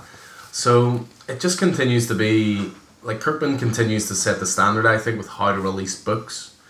And now it's like you missed out on this. You prefer single issues to trades. Boom! Here's issues one to eight. Resolicit, order from your comic store. So we've talked about this title a few times. So if it is one that you would like in the single issue format, just let us know because, uh, as I say, one eight have been resolicited and, and you know available now. So And that's what uh, that's what he says uh, at the end of this issue. Um, there was a real a real shock moment at the end of the issue, um, but he says, "Hey folks, Robert here. Don't want to keep you on suspense. Despite this series being all about surprise from the get go, I don't want to leave you hanging here. We are going on a hiatus now that this initial eight issue arc is wrapped. We'll be collecting this arc in- a nice handy volume very soon. We'll be coming back for the second arc starting in the fall." Uh, for you retailers out there, when we return, we'll be soliciting the series in the proper traditional manner. Uh, this has been a fun experiment, but it has had its snags along the way, and we pride ourselves on listening to our retail partners um, to provide the most painless shopping experience possible for our fans. Uh, if you happen to miss an issue, which I'm hearing has happened a little due to our unorthodox way of releasing this book, please note we have kept all issues in print. They're still still orderable from your local retailer, so ask them. We overprinted by a lot on each issue to account for the surprise shipping schedule. Um, yeah, it was one of those books that shipped. You couldn't order through previews normally. You had to keep an eye on the advanced shipping list, which was the one that you get a week in advance. And you had to keep an eye on it, make sure then that you ordered it. So it was, uh, yeah, it was an interesting way they released it, but That's what you say. It's been great fun to be dropping issues on you guys without showing covers and without even knowing when the story arc would be complete. I hope it enhanced the overall reading experience. So thanks for being along for the ride. His um, Oblivion song, um, the second arc ended. It has, yeah, so- as well. Yeah. so Yeah. that's maybe one. I'm a trade reader of that. same but here. It's just solicited here. Um, next month, issues 13 and volume 2. Two words, two books, Yeah. one release day. Oh, That's- there we that's go. we go. Oblivion song. It's, it's going back again to what we're saying about how Kirkman's so good with you know how to release books Mhm. on time and in, in good ways. Because yeah, trade out same day as thirteen. So, but yeah, similar to you, Roddy, I'm uh, trade reading it, and I just picked up the second trade today, so I can throw in the pile. I Let's get suppose. Yeah, crazy book. Really worth if you if you can pick up the first eight issues Yeah. in singles or the first arc and trade. I'd highly recommend it. Most enjoyable. Cool. Anything else anybody wants to Marsh- throw in? Martian Manhunter number three, Three. as well. Really good. Continues to be absolutely nuts. Yeah.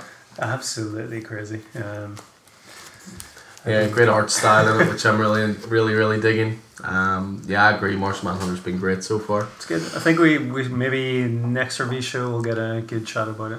Yeah. Well, by then we'll have yeah, yeah, just issue three and then even four perhaps Yeah. because it'll be uh, out this month. I think it's next week actually. Um, next week's a massive week. It's I was looking at the release schedule and you got Detective twenty, um, Detective one thousand. You got Heroes in Crisis. You've got the next part of Amazing Spider-Man Hunted. You've got uh, Flash. You've got um, Martian Manhunter. You've got Shazam. You've got um, Fantastic Jesus. Four. You've got like next week. That uh, sound you hear is Keith thinking I already have two weeks to catch up on, and then there's next week. Um, but yeah, next week's an absolute monster of a week, so it is. So luckily, uh, Vicky is off on the Tuesday, and she's very happily coming to work with me to help me bag and board everything. This week was big enough. Yeah, Um, next week's even bigger. what have we got? Action Comics, Avengers No Road Home, Batman Beyond. Batman Beyond, such a book. Daredevil 3, Detective 1000, Doctor Strange, Fantastic Four, Heroes in Crisis, Invaders 3, uh, League of Gentlemen, Tempest is coming to an end. Uh, William Gibson's Alien 3, Mm, yeah. coming to an end. five. Number Is yeah, that the end of it? Number four was February, I think. Too. Mm. Yeah, really good. Uh, Resistance number two, I think, was February as well. Really good, really good Aliens title. I think it was first week of March. Oh, was it? Oh no way! Oh, it's Right. in the future. I don't make mistakes. I think that was, I think that was February. Or Oh. well, the number one was February, like so. if anything. We're gonna have we to check go. it now. Here we go. Alien Resistance. The Resistance. race to find out when it came out. Ooh, Please let me be right. Is where Roddy finds it first and goes, "No, no, I was right," and then I'll just God gives damn up. it! Last day of February. Yes. I Not through by the. apology. You stuck through by the skin of your teeth there. Is that us, fellas? I think, I think it, that might be yeah. us. I think Keith is ready for bed. Um, you know, given the uh, tumultuous weekend that he had. Um, Kieran's going straight home to read the Mr. Miracle Yeah, I trade. can't wait to catch up and read them again. Roddy's away home to bask in the glory of being right about when Alien Yep. Resistance 2 was out. and uh, Because I care about it so much. and uh, I think I might actually go and read Oblivion Song Volume 2. ah, Um, Very so that's all from us. So the usual two and a half hours, as ever. Nice one. We're gonna we're gonna knock it off at two hours twenty five minutes. Yep, Perfect. that we are. I'm sure Um, it's less than that. I'm sure we will be back soon. Uh, previews books. I'm not sure if they're due next week or the week after, but we'll be It's back soon week with previews. Yeah, there's some good looking stuff as Cool. well. You know. yeah. So Yeah. goodbye from me. See you later. Night night. yeah, see you later. Oh, Roddy, that was your opportunity to go. Nice.